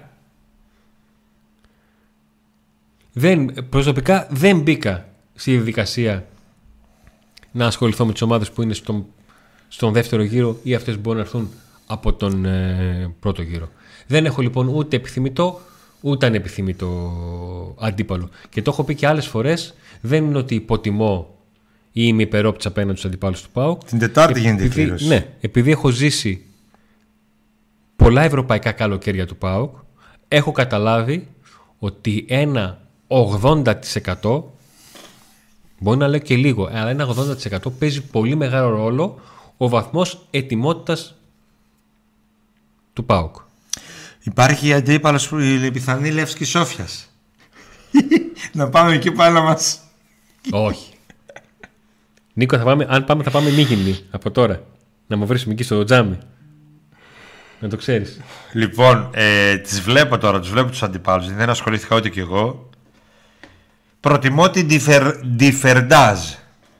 Λουξεμβούργο. Α, ναι, την ναι. Λουξεμβούργο. Προτιμώ αυτή. Ή του νικητή του ζευγαρίου της Interclub Descaldes. Α, δηλαδή θα περάσει η Interclub. Ε. Με όποιον πληρωθεί. Ε. Πώς; Ε. Ε. Α. Ε. Α. Progress Niedergor. Τι είναι αυτή ρε φίλε; Ποιος ήρθε; Σάντα Κολόμα. Κονο... Σαν την κονόμα. Αυτό που δεν θέλω σίγουρα είναι της Bohemians από Πράγα, από ό,τι βλέπω εδώ. Άντανα, Τουρκία. Σερβία, Ελβετία, σε σοβαρή χώρα δεν θέλω να πάω. Όπου και να είναι η ομάδα. Και Λουξεμβούργο, δώρα, εκεί να πάμε. Ό,τι στραβό και να γίνει θα περάσουμε, δεν μπορεί. Λες, ε. ε ναι. Εκεί φτάσαμε. Ε, τι μπορεί να συμβεί, ξέρεις. Ε, τι μπορεί, ε, και εμείς να μπούμε μέσα, ρε φίλε, έχουμε ελπίδες να περάσουμε. Κάπως έτσι έλεγε η Κιλέσιο όταν απέκλεισε εμάς και τα έπαιζε με με ομάδα τη Μάλτα. Ρε παιδιά, Κόλκας λέει ότι θα πάρουμε δύο μισοεπιθετικούς και είναι σίγουρος. Εσείς γιατί λέτε για έναν, δεν ξέρω. Ε, Υπάρχει περίπτωση κάποιος να πει κάτι που δεν ξέρει; καταρχήν, αδερφέ, εννοούμε δύο μισο. Ε, το δεκάρι μιλάμε. Γιατί είπαμε εδώ ότι ο, ο Λουτσέσκου θέλει το Πέλκα. Θεωρείται ο Πέλκας μισοεπιθετικό. Εξτρέμ, τι; Φυσικά θα πάρει ο Πάοκ. 8 παίχτε θα πάρει, 7-8 παίχτε θα πάρει. Μιλάμε τώρα για τις πρώτες άμεσες κινήσει που θέλει να κάνει. Του Χαφ, Χαφ στη μεσαία γραμμή, που εκεί είναι μάλλον μένει ο Ντάντας και άλλος ένας. Αν δεν μείνει ο Ντάντας, θα έρθουν δύο. Του αριστερού μπακ, που κατά πάσα πιθανότητα είναι ο Ντάλμπερ. Θα έρθει, που μάλλον θα είναι η πρώτη μεταγραφή. Ε, τι άλλο, φορ, εξτρέμ. Μετά θα έρθουν κι άλλοι. Νίκο, ήρθε η ώρα να. Πάμε να- νησιά Φερό, έχω απευθείας πτήση, λέει. Ήρθε η ώρα να γίνουμε δυσάρεστοι. Τι έγινε; Λοιπόν, γεια σας. Έδωσα πανελλήνιες. Μια από τις σχολέ που σκέφτομαι να πάω είναι η δημοσιογραφή Θεσσαλονίκης. Ποτέ. Πείτε μου. Ούτε καν. Ποδοσφαιρικά εννοώ τη σοβαρή, ε, sorry λίγο. Ε, με ξεπερνάει που ο Νικόλ θεωρεί τη Σερβία σοβαρή χώρα και όχι το Λουξεμβούργο. Κατάλαβες τι εννοώ. Ποδοσφαιρικά έτσι. Εννοώ σοβαρή χώρα. Για πες, Πείτε μου Πανελλήνια. παρακαλώ την ειλικρινή σας γνώμη για τη σχολή και τις προοπτικές της. Να μην- Η σχολή είναι πάρα πολύ καλή. Θα πάρεις πολλά εφόδια. Η σχολή όμως δεν έχει καμιά σχέση με την πραγματικότητα. Μη τολμήσεις να κάνεις το λάθος να πας σε αυτή τη σχολή και να ακολουθήσεις αυτό εδώ. Πάνε σε μια σχολή άλλη, οποιαδήποτε άλλη, και αν θες να ασχοληθείς με τη δημοσιογραφία, κάτω παράλληλα κάποια στιγμή ο- ξεκίνα το σχόμπι και αν τυχόν καταλήξεις δουλειά καλός αλλά όχι να βάλει δώσει τη βαρύτητά σου και το βάρος σου στη δημοσιογραφία ότι ούτε λεφτά έχει, ούτε θέση έχει, ούτε εύκολο είναι. Και στο λέμε αυτό διότι ούτως ή άλλως τα πρώτα χρόνια θα δουλέψεις από χόμπι με αυτά που δεν θα σου δίνουν. Οπότε κάνε το από τώρα. Και όταν δεν θα δουλεύεις για χόμπι, πάλι. Χόμπι θα είναι, δυστυχώς θα μείνει χόμπι. Ε, ισχύει για Ντέλια και Σάλσμπουργκ. Το έχουμε αναφέρει στις προηγούμενες εκπομπές. Είχαμε αποκαλύψει την πρόταση των 12 εκατομμυρίων της Σάλσμπουργκ ε, για το Κωνσταντέλια που αρνήθηκε ο Πάο γιατί πρώτον δεν συζητά για αυτά τα χρήματα και δεύτερον τον θέλει στους αγώνες στους πρώτους, στους ευρωπαϊκούς. Ο σύστο που μερικοί στον πάρουν κάποιοι είναι ένα level πάνω από Νάρα και Ζήφκοβιτς. Να τα ο Νίκος. Σε ταχύτητα, ναι. Πάω γκλάτ, άστο το παιδί να πάει σχολή, ψάχνουμε αυτοφοράκια. Άσε μας. Άντε, ρε, το παιδί, άστο. Νίκο, το ούτε- σώσουμε. Όσοι και να ήμασταν στο, στο, στην εκπομπή, είμαστε πάνω κάτω, και δεν το λέω από κακία, αλλά πάνω κάτω καθένα τον πόνο του. Πόσο μάλλον όταν είμαστε χιλιά άτομα εδώ πέρα. Τα ΙΕΚ αθλητικοί δημοσιογράφοι αξίζουν; Όχι, είναι ακόμα χειρότερο το να το κάνεις αυτό. Γιατί θα δώσεις και χρήματα εκεί. Καλύτερα τα χρήματα αυτά να τα δώσεις να μάθεις δύο ξένες γλώσσες. Γιατί οι ξένες γλώσσες μπορούν να σε βοηθήσουν πάρα πολύ αν κάποια στιγμή θες να ασχοληθείς με δημοσιογρα- με την δημοσιογραφία με την οποία μπορείς να ασχοληθείς χωρίς να έχεις πτυχίο δημοσιογραφίας. Όσοι ασχολούνται δημοσιογράφοι δεν έχουν πτυχίο δημοσιογραφίας όλοι σίγουρα. Άλλοι μπορεί να έχουν νομική ή οτιδήποτε. Ειδικότερα τα παλιότερα χρόνια και οι πιο παλιοί δημοσιογράφοι από εμάς, οι παλιότεροι. Ναι, επειδή γιατί δεν εμείς υπήρχε- ήμασταν οι πρώτες. Ε, εγώ με τον Νίκο είμαστε οι πρώτες φουρνιές παιδιών που όταν τελείωσαν το Λύκειο υπήρχαν ιδιωτικά η ΕΚ Και πανεπιστήμιο. δημοσιογραφία. Και πανεπιστήμιο. Είναι καινούριο σχετικά το πανεπιστήμιο. Η σχολή δημοσιογραφίας στην Ελλάδα. Ε, ή σπουδάζαν στο εξωτερικό δημοσιογραφία ή δεν είχαν σπουδάσει δημοσιογραφία. Ήταν, είχαν άλλο, άλλο πτυχίο οι περισσότεροι, οι πιο παλιοί, γιατί δεν υπήρχε ούτε πανεπιστήμιο. Ε, για μένα δεν αξίζει να σπουδάσεις. Ε, θα κάνεις μεγάλο λάθος στη ζωή σου άμα το κάνεις αυτό. Πώς μπορείς να ασχοληθείς με τη δημοσιογραφία χωρίς κάποιο χαρτί; είναι μια δουλειά όπως η οποιαδήποτε άλλη στην οποία κρίνεσαι καθημερινά. Θα σου δώσουν δουλειά και θα κρίνουν αν όντως μπορείς να την κάνεις ή αν όχι. Ανάμεσα σε πολιτική επιστήμη και δημοσιογραφία, τι λέτε. Το πρώτο; Το πρώτο με κλειστά μάτια. Ανάμεσα σε, σε αφήστε κενό και δημοσιογραφείο, ο Νίκος έλεγε το πρώτο σε όλα. Ναι, ρε, εννοείται, ρε. Εννοείται.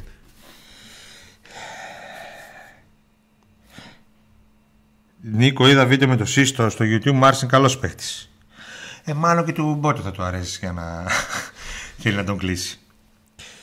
Ποιος κλείνει αριστερό μπακ; Ο Ντάλμπερτ. Της Ίντερ που δεν αγωνιζόταν εδώ και ένα χρόνο. Μην επαναλαμβάνουμε. Όσοι μπήκατε τώρα στην εκπομπή, δείτε την εκπομπή από την αρχή. Για να υπάρχει μια ροή. Πιστεύω ότι ο Μπότο καθυστερεί τον Πέλκ, του Πέλκα. Τον θέλει ο Ιβάν, τον θέλει ο Γιώργο, τον θέλει ο Λάος, τον θέλει και ο Λουτσέσκου σαν τρελός. Άλλωστε τον έχει ξανα, το έχει ξανακάνει από το τώρα. Ο Πέλκα είναι πιο ώριμο. Νομίζω ότι κάποιος από όλους αυτούς που ανέφερε δεν τον θέλει. Ναι. Εκτός του Μπότο. Κάπου εκεί λίγο είναι δοκάρι. Ποιον από τους Πιάτσα, Μίτζης, Σιτζάν και εσείς το προτιμάτε για αριστερό εξτρέμ; Αν μπορέσω να έχω ολοκληρωμένη άποψη και για τους Όχι, τρεις... Όχι ρε, απάντα. Α, πω πω... Τι; Sorry, νόμιζα ότι διαβάζεις άλλο σχόλιο. Ε, απαντούσα. Τι έγινε; Πέσαμε; Πέσαμε. Πέσαμε, ναι, λέει ότι πέσαμε. Έγινε αποσύνδεση. Τέλεια. Ε, πέσαμε, ναι. Ξανανεβήκαμε όμως. Μπήκαμε ξανά. Είμαστε. Εντάξει, είχαμε ένα μικρό. Αξιντάν. Δεν πέσατε. Πέσαμε ή δεν πέσαμε. Δηλαδή είναι εδώ το μηχάνημα να μας λέει ότι πέσαμε και να μην πέφτουμε. Μπράβο. Ε, λίγο, λίγο, λίγο. Για λίγο πρέπει να. Λίγο, λίγο. Για πες για τους τρεις. Είμαστε πάνω σίγουρα; Ναι. Λοιπόν. Ε, για, τον, για τον Σύστο έχω άποψη από όσα θυμάμαι από 2017 με 2020-2021 εκεί. Ε, για το Μίσιτζαν δεν τον έχω δει. Τον πιάτσα έκατσα λίγο και τον το μελέτησα ο Σύστο είναι ο πιο γρήγορος από όλους αλλά είναι λίγο, ναι. τσα, λίγο τσαπατσούλης. Ο Μίσης ε; είναι ο πιο καλός στο τελευταίο κομμάτι, στο να τελειώνει τη φάση. Και ο Πιάτσα είναι ενδιάμεσά τους. Άρα θέλουμε έναν που να έχει και τα τρία. Θα παίζεις στην ναι. Βαρσελόνα. Πώς πριν από 25 χρόνια λέγαμε δεν μπορούμε να έχουμε έναν που να έχει και το ύψος του, του φρούσου και τα γκολ του, του ΟΚΑ. Ποιον από τους τρεις θες; Ε, ένας είχε εκείνο, ο άλλος είχε εκείνο. Ποιον θες; Το Μίσιτσα. Εντάξει. Από αυτούς τους τρεις, αφού με ρωτάς, αφού με έβαλε το μαχαίρι στο λαιμό και το ένιωσα εδώ, το ένιωσα έτσι εδώ. Και εγώ. Και εγώ άρα θα πάρουν τον άλλο. Α, και εγώ το ένιωσα. Τον άλλο θα πάρουν. Ο άλλος είναι πιο κοντά. Ε, λοιπόν. Καταλα... Τώρα κατάλαβα γιατί έπεσε το OBS. Εγώ δεν έχω. Εγώ δεν έχω. Ακόμα. Α, Κάτσε μήπως... να βγω και να ξαναμπώ. Περίμενε, περίμενε. Όχι, άστο, δεν πειράζει. Μην... Κατάλαβα τι έχει γίνει, Νίκο. Εντάξει, okay, για να διαβάζω σχόλια γι' αυτό. Και έχουμε ακόμα πολύ χρόνο μπροστά μας. Εντάξει, μπορεί να μην κάνουμε δύο ώρες σήμερα, κάνουμε και λίγο νωρίτερα. Δεν, και λίγο πιο λίγο. Δεν πειράζει, δεν έγινε και κάτι. Κατάλαβα τι έγινε, Νίκο. Εγώ έκανα το λάθος. Λοιπόν, να πούμε ότι στο πρώτο 40 λεπτό περίπου της σημερινής εκπομπής αναλύσαμε όλο το ρεπορτάζ. Γι' αυτό παρακαλώ μην ρωτάτε για τα ίδια και τα ίδια, για να υπάρχει μια ροή.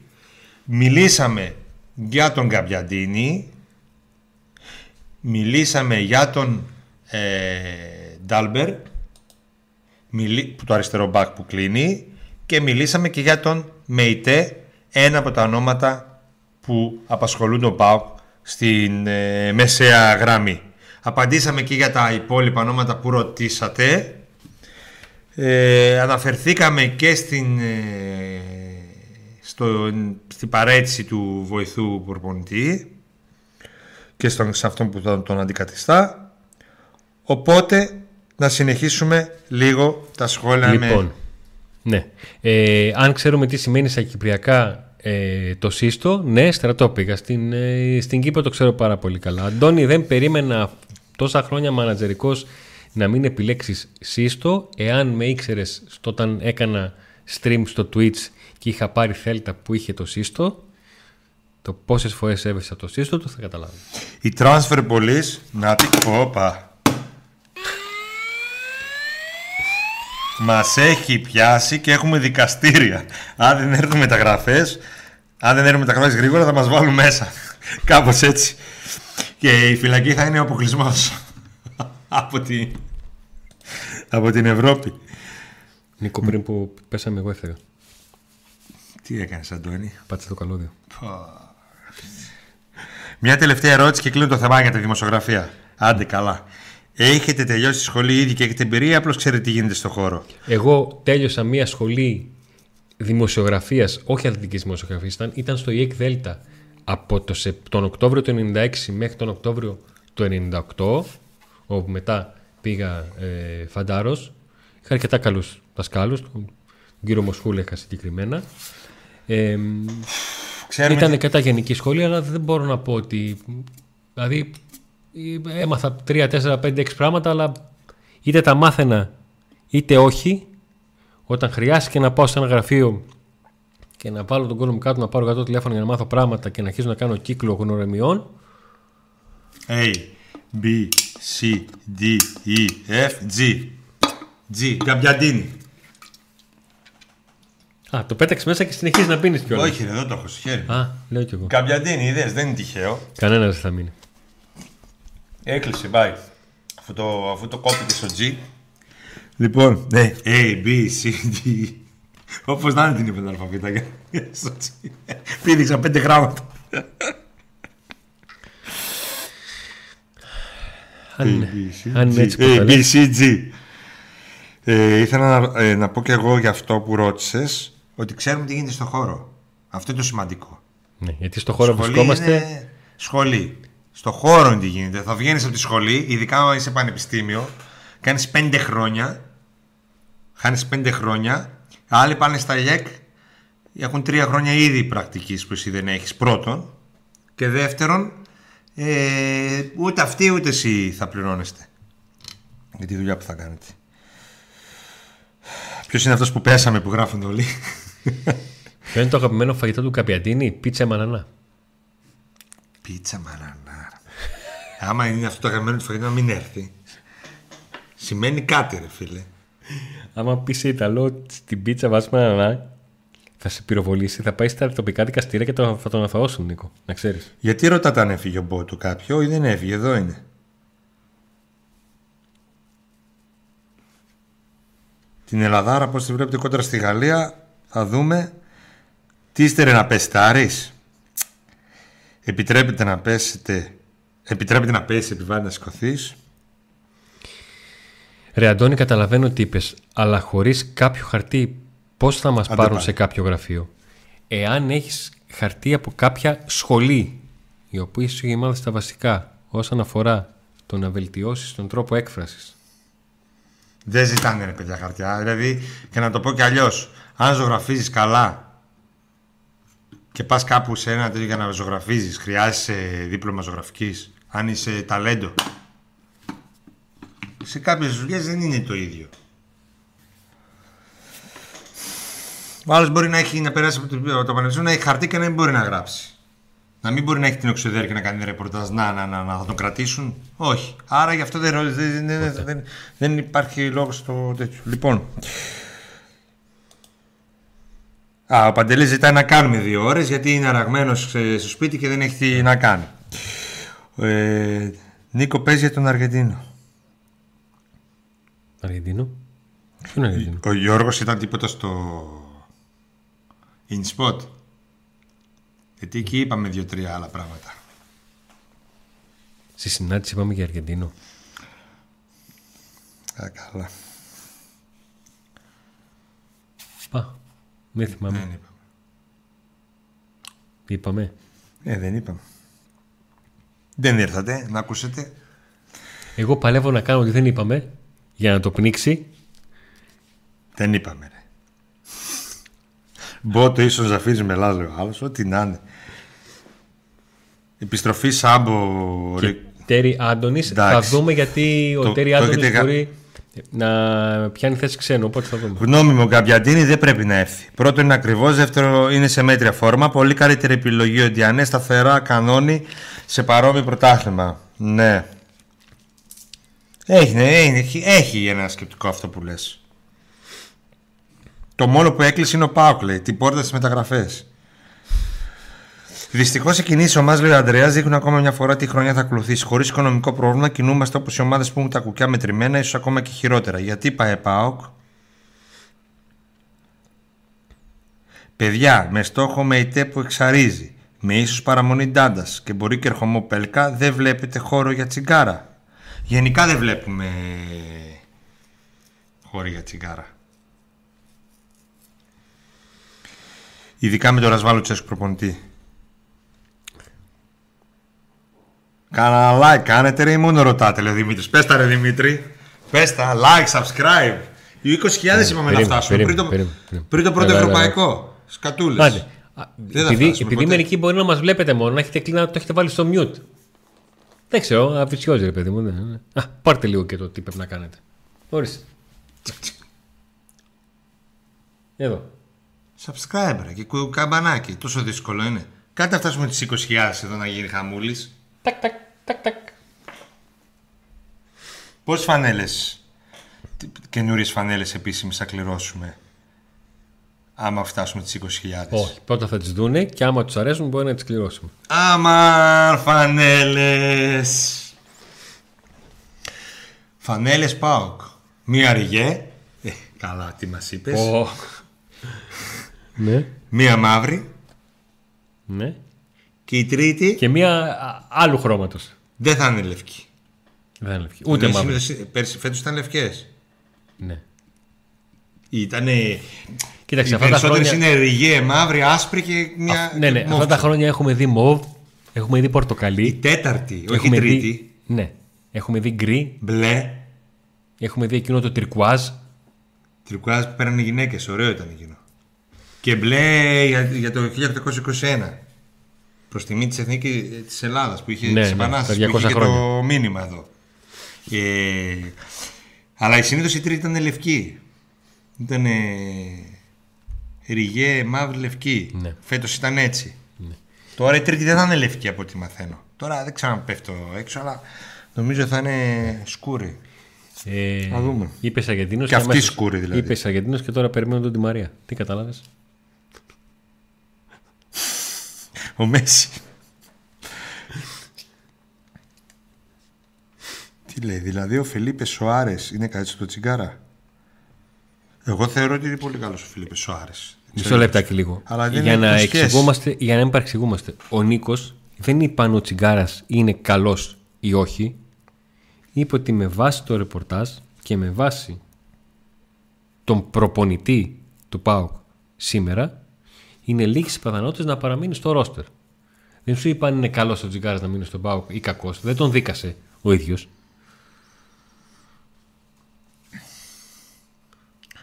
Αυτό ήθελα να πω. Με για να Παύλο είναι Γκαρσία θα έπαιζε. ξεκάθαρο. Με Λασμάλο Τσέσκου δεν το βλέπω. Έχει και τα προβλήματα τραυματισμού. Ο ίδιος, ο, ο, ο ίδιος παίκτης δεν αλλάζει.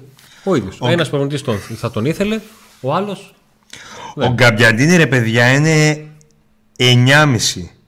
Όχι καθαρό φόρ. Είναι δεκάρι που λόγω ύψους έγινε φόρ σε ομάδες που δεν έχουν πρωτοβουλία. ο Γκαπιαντίνη δεν είναι καθαρό φόρ. Παίζει πάρα πολύ και γύρω από την περιοχή και συμμετέχει πολλές φορές σε μια φάση. Αυτό είναι μια αλήθεια. Για να τον θέλει λοιπόν ο ΠΑΟΚ για φόρ έχει προαποφασίσει το πώς θα αξιοποιήσει κάθε αγωνιστικό του στοιχείο.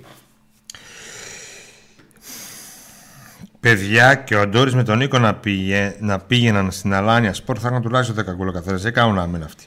Καλησπέρα από Λουκέρν Ελβετίας. Μακάρι να κρουθεί πάω με καμία Ελβετική και να μπορέσω να πάω να το δω. Το πιο σημαντικό είναι Counter Live. Όχι στους πρώτους γύρους που δεν θα είναι έτοιμος. Γιατί άμα παίξουμε καμιά Ελβετική δεν μας βλέπω καλά. Έτσι όπως είναι ο Πάκο. Σφίξαμε.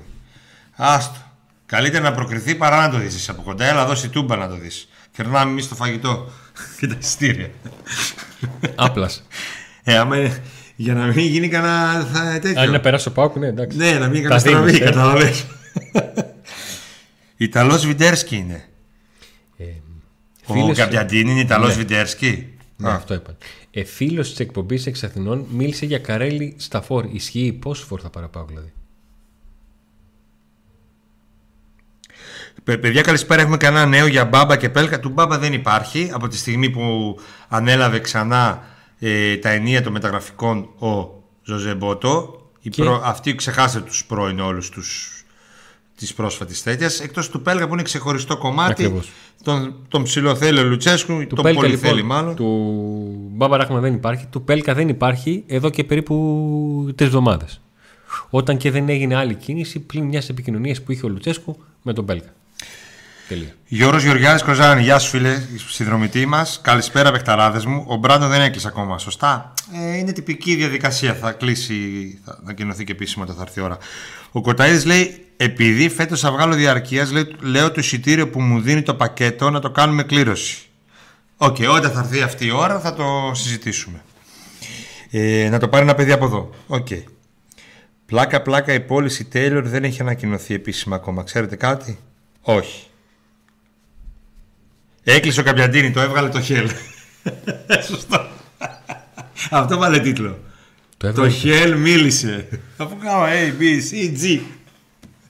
Σ' αγαπώ ACG, APO, ε. Καλά ρε, το χέλ λέει τι είναι, αυτό που πίνω ρε. Ε, τι θέλω να πω. Παλιά ρε, όταν ήσουν μικρός δεν έκανες έτσι αλφαβήτα για να δεις ποιος σε θέλει. Και άμα σε ήθελε, ξέρω εγώ, άμα ήθελες εσύ να σε θέλει Ναι. ή ξέρω εγώ, πες ένα Η όνομα. Κατερίνα στο κάπα το τραβούσε. Τώρα αυτό το ίδιο όνομα σκέφτηκα κι εγώ. Άσχετο. Λέω Κατερίνα, έλεγες Α, Β, Εγώ σε Κάπα, ποτέ Κατερίνα. κάπα. Ποτέ. Πέμπτη δημοτικού. Ε, Πέμπτη δημοτικού. στην πέμπτη δημοτικού; Ποτέ, Κα- Κατερίνα. Λοιπόν, σε περίπτωση που πει όχι ο Γκαμπιαντίνη και έχουμε αργήσει, θα έχουμε έτοιμη τη δεύτερη επιλογή ή θα χρειαστεί άλλο τόσο χρόνο; Όχι, θα έχουμε. Ε, παιδιά, αφού δεν έχουμε εξτρεμά, γιατί δεν παίρνουμε Σόλομον που τελειώνει το συμβόλαιο; Ε, γιατί ο Αθλητικός Διευθυντής, φίλε, είδε αυτούς τους δύο, συγκεκριμένα τρεις, με αυτούς παίζει μπάλα. Ε, εγώ θεωρώ ότι μετά τον ε, Τάλμπερ θα κλείσει ο Σύστο. Έτσι λέω αυτή τη στιγμή. Έτσι. Αυτό καταλαβαίνω. Ο Μούρκ Α, πιστεύει δούμε. ότι είναι αδικημένος γιατί τον θέλει η Σάσμπουργκ σαν κολλασμένη. Όχι, με τον Μούρκ ο Πάουκ συζήτησε και θα ξεκινήσει κανονικά την προετοιμασία να βοηθήσει γιατί είναι ένας παίκτης ο οποίος μπορεί να ανταποκριθεί στα χρήματα που παίρνει. Θα θέλει Σάλμπουργκ τον Μουρκ. Ποια Σάλμπουργκ. Όχι η Red Bull. Και, Η Χέλ. δεν έπρεπε να απαντήσω, δεν έπρεπε να, να απαντήσω με, Σοβαρότητα. με, με τρολιά σε τρολιά. Ε. Η, Μο- η, Μόνο αυτή. η, η Χέλ Σάλμπουργκ τον θέλει, όχι η Red Bull. Καινούργια είναι αυτή. Ναι, φτιάχνει τώρα η μία Χέλ αγοράζει. Ε, Νίκο, πιες κι άλλο Χέλ να δούμε την επόμενη μεταγραφή. στην, επόμενη, στην επόμενη εκπομπή. Ο Γιάννης, γεια σου. Ο Γιάννη, έχεις απουσία από το, από το ραντεβού. Και ήταν ωραίο. Ήρθε πολλοί κόσμος αυτή τη φορά. Πιο πολλοί κόσμος. Ναι, να ευχαριστήσουμε πάρα πολύ τα παιδιά που την Πέμπτη το βράδυ, μετά την εκπομπή μας που είχαμε εδώ 8 με 9, ήρθαν στη συνάντηση που γνωστοποιήσαμε στο InSpot ε, και καθίσαμε κάνα τετράωρο, ε. Πλάκα, πλάκα. Τι από τους... Ε, Ε, πήγα να πω ότι το κλείσαμε το μαγαζί, το Τι μαγαζί δύο δεν παρά. κλείνει. 24, 24 ώρες το 24 ναι, ώρο το ανοιχτό. spot εκεί είναι στη Τούμπα είναι 24 ώρες. Δεν είχαμε θέμα να μας διώξουν. Ε. Ναι. Μέχρι τις 2 παρά κάτσαμε. Και κάποιοι κάτσανε μετά και καλό. Γιατί. Ναι, σωστό. Ε, Ντάλμπερ θα έρθει. Ναι, όλα δείχνουν ότι θα έρθει. Fair enough, Αντώνη. Και για ποιο; Για την τρολιά στην τρολιά. Α, σωστός. Give the password. Λέει ο Σεντερφόρ. Για ποιο πράγμα; Για κεντρικό μέσο ομάδα θα κινηθεί. Ποιοι έχουν μείνει σε αυτή τη θέση; Παιδιά, στην αρχή της εκπομπής, στα πρώτα σε- 40 λεπτά, έχουμε αναφέρει τα πάντα για τον ρεπορτάζ. Είπαμε ότι και ένα όνομα από τα, χα- για τα χαφ είναι ο Μεϊτέ, έτσι, που ανήκει στην Περφίκα και έπαιξε στην Κρεμονέζε φέτος. Υπάρχουν κι άλλοι. Ε, τα έχουμε πει όλα στα πρώτα 40 λεπτά. Μην συζητάμε πάλι για τα ίδια και τα ίδια. Ε, με Πέλκα τρέχει τίποτα 100.000 φορές έχουμε πει τι, οπότε δεν ξαναπαντάμε. Μα αφού, ε, θα ξαναπαντήσουμε. Το θέλει ο Λουτσέσκου, περιμένουμε, θα δούμε και αν και πότε και. Αυτό. Τόσο. Ακριβώς.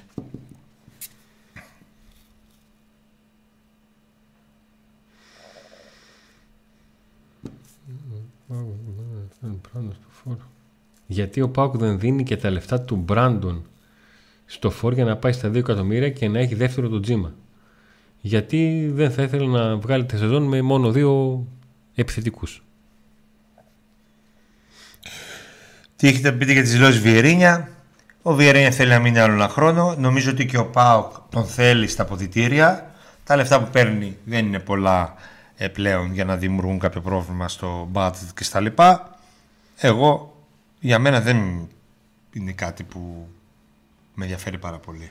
Εγώ αν, αν ήμουν Πάουκ θα έκανα ό,τι έκανε ο Κλόπ για τον Μίλνερ όταν τον είχε στη Λίβερπουλ και τον ρωτούσαν αν θα μείνει ο Μίλνερ και έλεγε ο Μίλνερ είναι μια ξεχωριστή περίπτωση για τη Λίβερπουλ όποτε θέλει μου λέει και μένει όποτε θέλει Έτσι. φεύγει. Γιώργο, γιατί το λες αυτό; Ο Γιώργος λέει: Αν έρθει ο Καμπιαντίνη, θα βάλει γκολ μόνο στα μπουζούκια και στα μπιτσόμπαρα της Χαλκιδικής. Γιατί; Υπάρχει κάτι στο. Α πάει τώρα στα μπιτσόμπαρα και να το. Στο... Υπάρχει κάτι με το χαρακτήρα του και το λες, ή απλά εννοείς ότι δεν θα βάζει γκολ;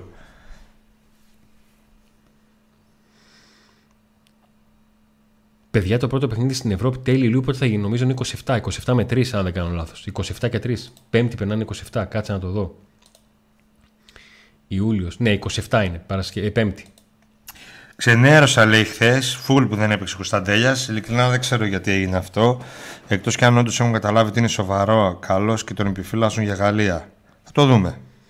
Περιμένουμε να δούμε και το μάτι τη Γαλλία και μετά θα κρίνουμε. Γιατί μπορεί να είναι για λόγους τακτικής. Υπάρχει πρέπει να χαλάσει τον πράγμα και να κινηθούμε για νέο φόρ.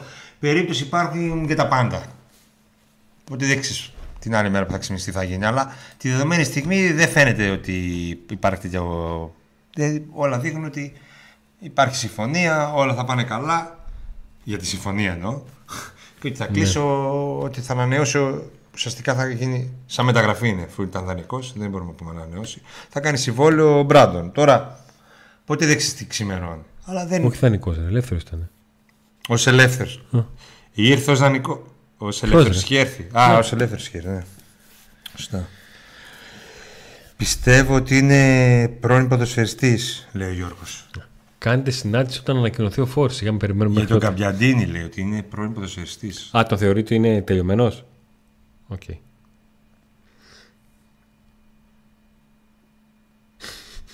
Τι πιθανότητες δίνει την έρθει ο Πέλκας, δεν ξαναρώτησα τα τελευταία δύο λεπτά.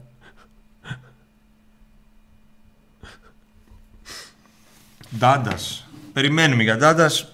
Το πιο πιθανό είναι να μείνει. Αλλά σοβαρή εξέλιξη δεν υπάρχει. Λοιπόν. Νομίζω ότι έχετε δει ότι έχουμε εξαντλήσει όλα τα θέματα τα οποία ναι. είχαμε να σας παρουσιάσουμε. Οπότε βρισκόμαστε και προς το τέλος της ε, εκπομπής. Έχουμε εξαντλήσει όλα τα θέματα που έχετε ρωτήσει. Ακόμα και τα θέματα που χρειάστηκε να τα γράψετε και λίγο περισσότερες φορές επειδή εμείς το chat κάνει λίγο ανανεώσεις και αυτά να τα δούμε. Όσοι θέλετε απαντήσεις για το τι, πού βρισκόμαστε στην υπόθεση του Μανόλο Γκαμπιαντίνη. Τι συμβαίνει με τον Ντάλμπερτ. Τι ακριβώς ισχύει με τα ονόματα των Σύστο και Μισιτζάν. Και το ποια ακριβώς είναι η περίπτωση του Μέιτε μπορείτε να το δείτε στο πρώτο κομμάτι της εκπομπής. Στα πρώτα 45 λεπτά αναφερόμαστε ότι δεν έχει κλείσει κανείς, αλλά ο Πάκο έχει μπροστά του αυτές τις περιπτώσεις, οι οποίες είναι σε διαφορετικό επίπεδο καθεμία, αλλά υπάρχει, υπάρχει περίπτωση που ο Πάκο έχει κάνει 1,5 βήμα, υπάρχει περίπτωση που έχει κάνει ένα, γενικότερα.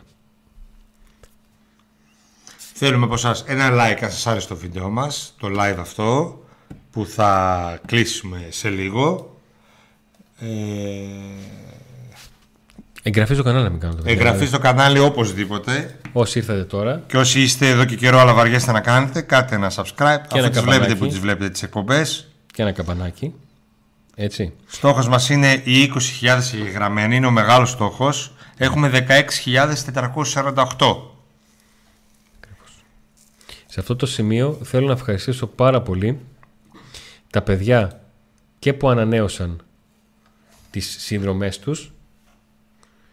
Για τέταρτο μήνα ο Κώστας στο άντε να δούμε το πακέτο και στο μεγάλο πακέτο Στέλιος που έχει πάει και γήπεδο μέσω του Pack Day και του πακέτου ε, στο Πάμε Πακάρα και καλωσορίσαμε και τον Δημήτρη στο, στο πακέτο Πάμε Παοκάρα. Έχουμε τρία πακέτα συνδρομών για να συντηρήσετε την εκπομπή, την ιδέα αυτή που έχουμε κάνει, όλο αυτό το στούντιο. Α, Τι ήταν αυτό; πάνω σε αυτό. Στην προσπάθεια που πες και αυτά έχουμε να ανακοινώσουμε για κάτι. Ήρθε να τον ανακοινώσουμε; Ε, ναι, αφού Κάτσε να βάλω- έχουμε δεν- το OK. Αφού δεν έχω drum roll.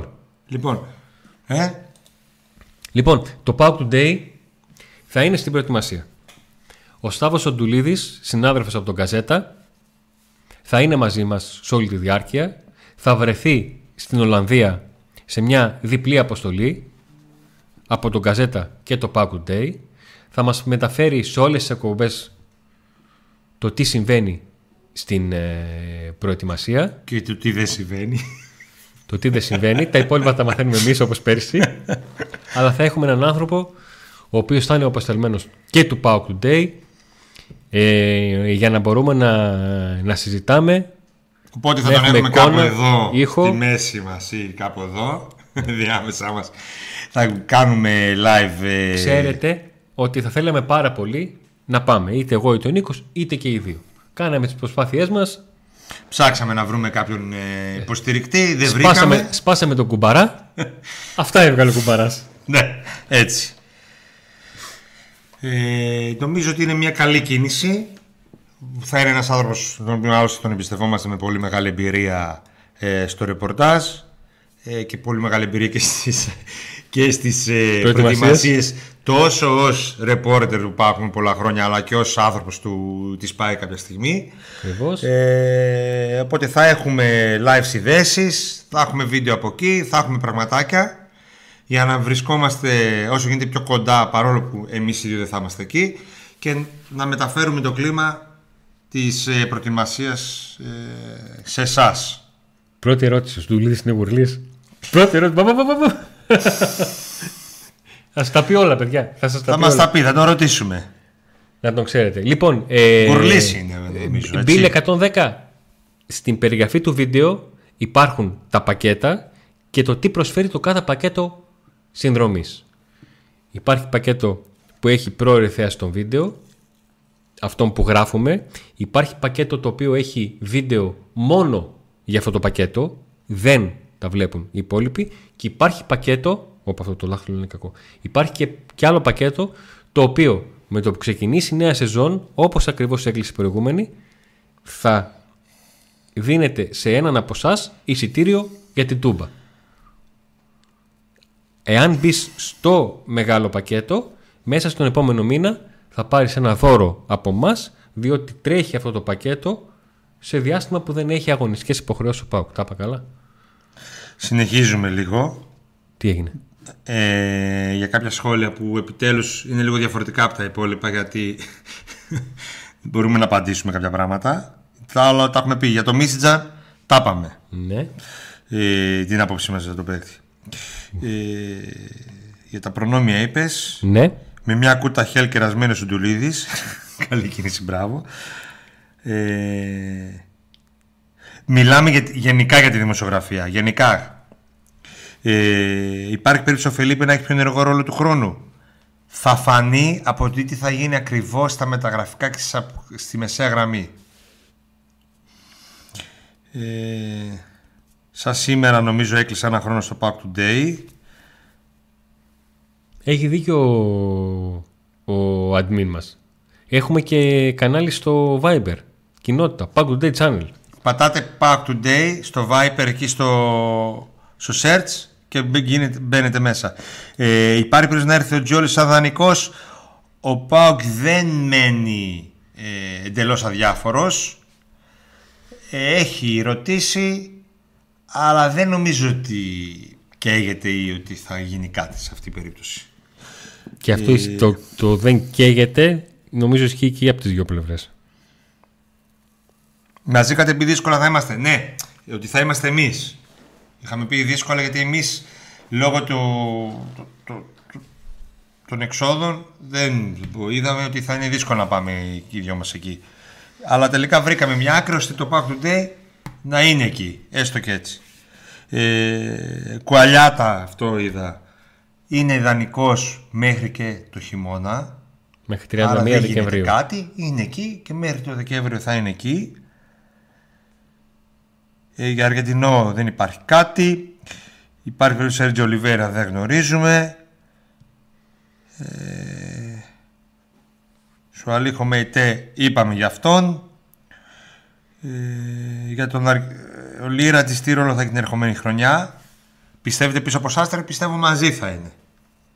Ανάλογα πόσο θα είναι και ο Λίρατζης, ε, σε τι φάση θα είναι, να επιστρέψει δυνατός, να μην έχει άλλο το πρόβλημα των τραυματισμών που είχε. Πιστεύω ότι θα μοιραστούν το χρόνο. Είναι πολύ σημαντικό να δούμε αν ο Πάκ προχωρήσει. Γιατί θα θέλει, θα θέλει παίκτες. Αν προχωρήσει και ο Λίρατζη και ο Ζης και ο Σάστρε, Αν πάνε όλα καλά, αν πάνε όλα καλά και κάνει ο Πάουκ αυτό που ξέρουμε τι- το βαθμό δυσκολίας να το πετύχει βάσει των όλων δεδομένων, τις τρεις προκρίσεις από 27 Ιουλίου μέχρι 22 Αυγούστου, Για Μίστη Τζάν έκανε καλά νούμερο, δηλαδή φανταστείτε, φανταστείτε στην Ελλάδα. Έρανο να στείλουμε τσακαλιά για live θερμικούς χάρτες, λέει ο Πάο Κλάντ. θα πάω τα χίλια μου πάλι. για το φλερ του Πασεραϊκού με τον Καρσία να εμφερθήκατε. Από όσο γνωρίζω Όχι. δεν υπάρχει κανένα θέμα. Υπάρχει πιθανότητα όμως σήμερα να υπάρξει εξέλιξη. Με διαψεύδει.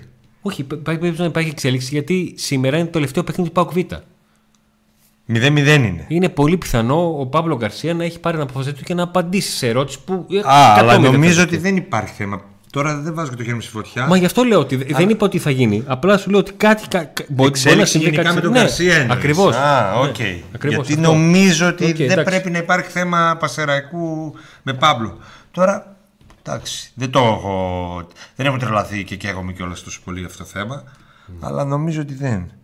Ε, 30 λεπτά στο παιχνίδι, ΠΑΟΚ Β Μακεδονικός 0-0. Στο 23 είχε σουτ ο Τσοπούρογλου. Η μπάλα έφυγε πάνω από το δοκάρι και γενικά τίποτα. Ησυχία. Και έγινε μόνο Μακεδονικός, Ναι. έτσι. Θέλει να παλεύει να σωθεί; Ναι. Του κάνει μόνο νίκη; Δεν, δεν ξέρεις, ξέρω ε. τίποτα. Ψέμα θα σου πω μεγάλο. Δεν είδαμε. Δεν είδαμε. Ψέμα θα σου πω μεγάλο. Ε... Άρα με λίγα λόγια και φέτος υπάρχει μετριοπάθεια στα μεταγραφικά όπως και τα τελευταία δύο χρόνια. Είναι σημαντικό να δούμε πού θα καταλήξει τελικά η μπίλια σε ό,τι αφορά το χαφ και το φόρ γιατί εκεί είναι τα, τα πολλά χρήματα που θα πέσουν και τι ακόμα, ποια ακόμη πινελιά θα βάλει ο ΠΑΟΚ στις άλλες κινήσεις στο extreme και στο αριστερό back τα ξέρουμε τα ονόματα που είναι να έρθουν. Τα είπαμε εδώ πέρα, τα αναφερθήκαμε. Δεν τρελαινόμαστε κιόλας. Αλλά ούτε απογοητευόμαστε. Θα φανεί. Έτσι. Σίγουρα ένα upgrade γίνεται με την, ο- στην ομάδα. Από εκεί πέρα όλα θα φανούν στο χορτάρι. Μωρικέλη. Στην προετοιμασία, λέει, επειδή άκουσα ο Μιχαλής παίζει να φύγει δανεικός, γιατί η περίπτωση του είναι παράξενη. Θα, δω- δούμε. θα δοθούν απαντήσεις, παιδιά, σύντομα σε αυτά τα θέματα. Γιάννη, για τα αυτοκόλλητα. Είπα ότι τη συγκεκριμένη, περίοδο είναι, λι- τη συγκεκριμένη περίοδο είναι λίγο δύσκολη αλλά από το ξεκίνημα, δηλαδή από το Σεπτέμβριο και μετά θα βρούμε άκρη. Αν γίνει κάτι νωρίτερα θα σου πω. Αυτό διότι υπάρχει, υπάρχει πρόβλημα με τους ιδέσμους, έτσι. Και πιστεύουμε από τη νέα σεζόν να είναι λίγο τα πράγματα διαφορετικά και να βρούμε άκρη.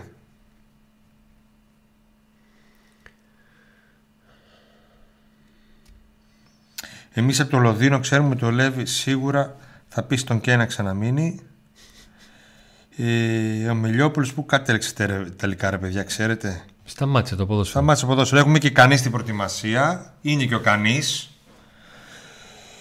Ε, ακούω πολύ καλά λόγια το κανείς. Από, το, μέσα- από τον Μπάουκ. Ναι. Για να δούμε στην προετοιμασία τι θα κάνει. Δεν ξέρεις ποτέ. Μπορεί να βγει να ξεπεταχτεί κάποιος που δεν περιμένεις. Πότε θα ακουστεί το δεν προλάβαμε και πάμε για ελεύθερα και μετά θα πάρουμε για να πάρουμε και μετά πάμε Γενάρη. Α, και αυτό. Δεν αποκλείουμε τίποτα. Το budget του ΠΑΟΚ θα ανέβει φέτος ή είναι ίδιο με πέρσι; Δεν υπάρχει budget. Αυτό θα απαντηθεί. Θα απαντηθεί στο τέλος. Γιατί υπάρχουν αστάθμιτοι παράγοντες. Υπάρχουν μεταγραφές που να γίνουν, υπάρχει Ευρώπη. Υπάρχουν πολλά θέματα. Υπάρχει πιθανή πώληση που μπορεί να προκύψει. Όλα αυτά τα έχουμε συζητήσει. Εντάξει, νομίζω ότι τώρα τα έχουμε εξαντλήσει όλα. Και τα like μας. Κάνανε like. Πού είναι, δεν τα βλέπω. Να, εδώ είναι. Εδώ είναι. Πω, Βατερλό. Πώς έλεγε τώρα στην τραγωδία; Πανολεθρία. Πω, Εκείνο δηλαδή, εκεί πριν από 25 χρόνια. Είμαστε- στις Πανελλήνιες- Ποιος; Στις Πανελλήνιες που έλεγε εκείνος. Πανολεθρία. Πανολεθρία. Μία ώρα και 35 λεπτά και έχουμε μόνο αυτά τα like. Ναι. Πανολεθρία. Πω, σαν τις μεταγραφές του ΠΑΟΚ είμαστε. Απογοήτευσε, πιασε. Ναι. Και γεγραμμένους από τότε που είπα παιδιά να γίνουμε 20.000 ένας γράφτηκε μόνο. Ένας; Ναι. Από 16.348 πήγαμε 16.349. Κάτι, κάτι πάει να γίνει. Κάτι πάει να γίνει. Τι πάει να γίνει ρε. 20.000 θα έχουμε το 2047 έτσι όπως πάμε. Με μία εκπομπή, ένα, ένα- μία γραφή. Μία εκπομπή είναι μια εγγραφή. Πω. Πώς λέμε μια πόλη, μια ομάδα. Είναι και εμείς μια εκπομπή, μια γραφή. Χάλια δε, η ομάδα σέρνεται. Θέλουν ε, μπαμ-μπουμ, μεταγραφάρες, μπαμ-μπουμ.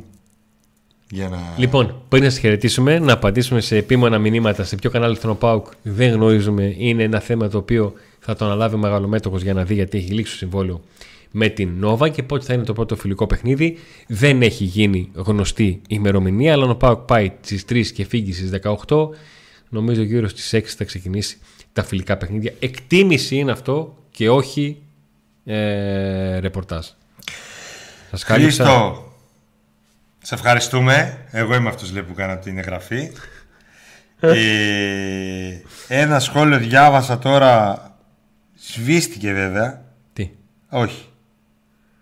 Να πω μια αλήθεια, είμαι πασαρακός και φέτος ήταν η χειρότερη χρονιά του κανείς στην ομάδα, για να ξέρετε. Μάλιστα. Το σβήνει βέβαια. Μπορεί να άλλαξε γνώμη. Το έγραψε δύο φορές και το ζήσε. Πιέστε την ΠΑΕ για μεταγραφή. Τι να πιέσουμε εμείς; Αυτοί πρέπει να πιέσουν μόνοι τους. Από εβδομάδα θα κλείσει και ο Τόλμπερ, πώς το λένε, Ντάλμπερτ, Ντάλμπερτ. Και ο Εκστρέμ. Το βρήκε. Και θα δούμε και τι θα γίνει και με τον ε, Γκαμπιαντίνι. Είναι πολύ σημαντικό η, η θέση του Φορ. Λοιπόν,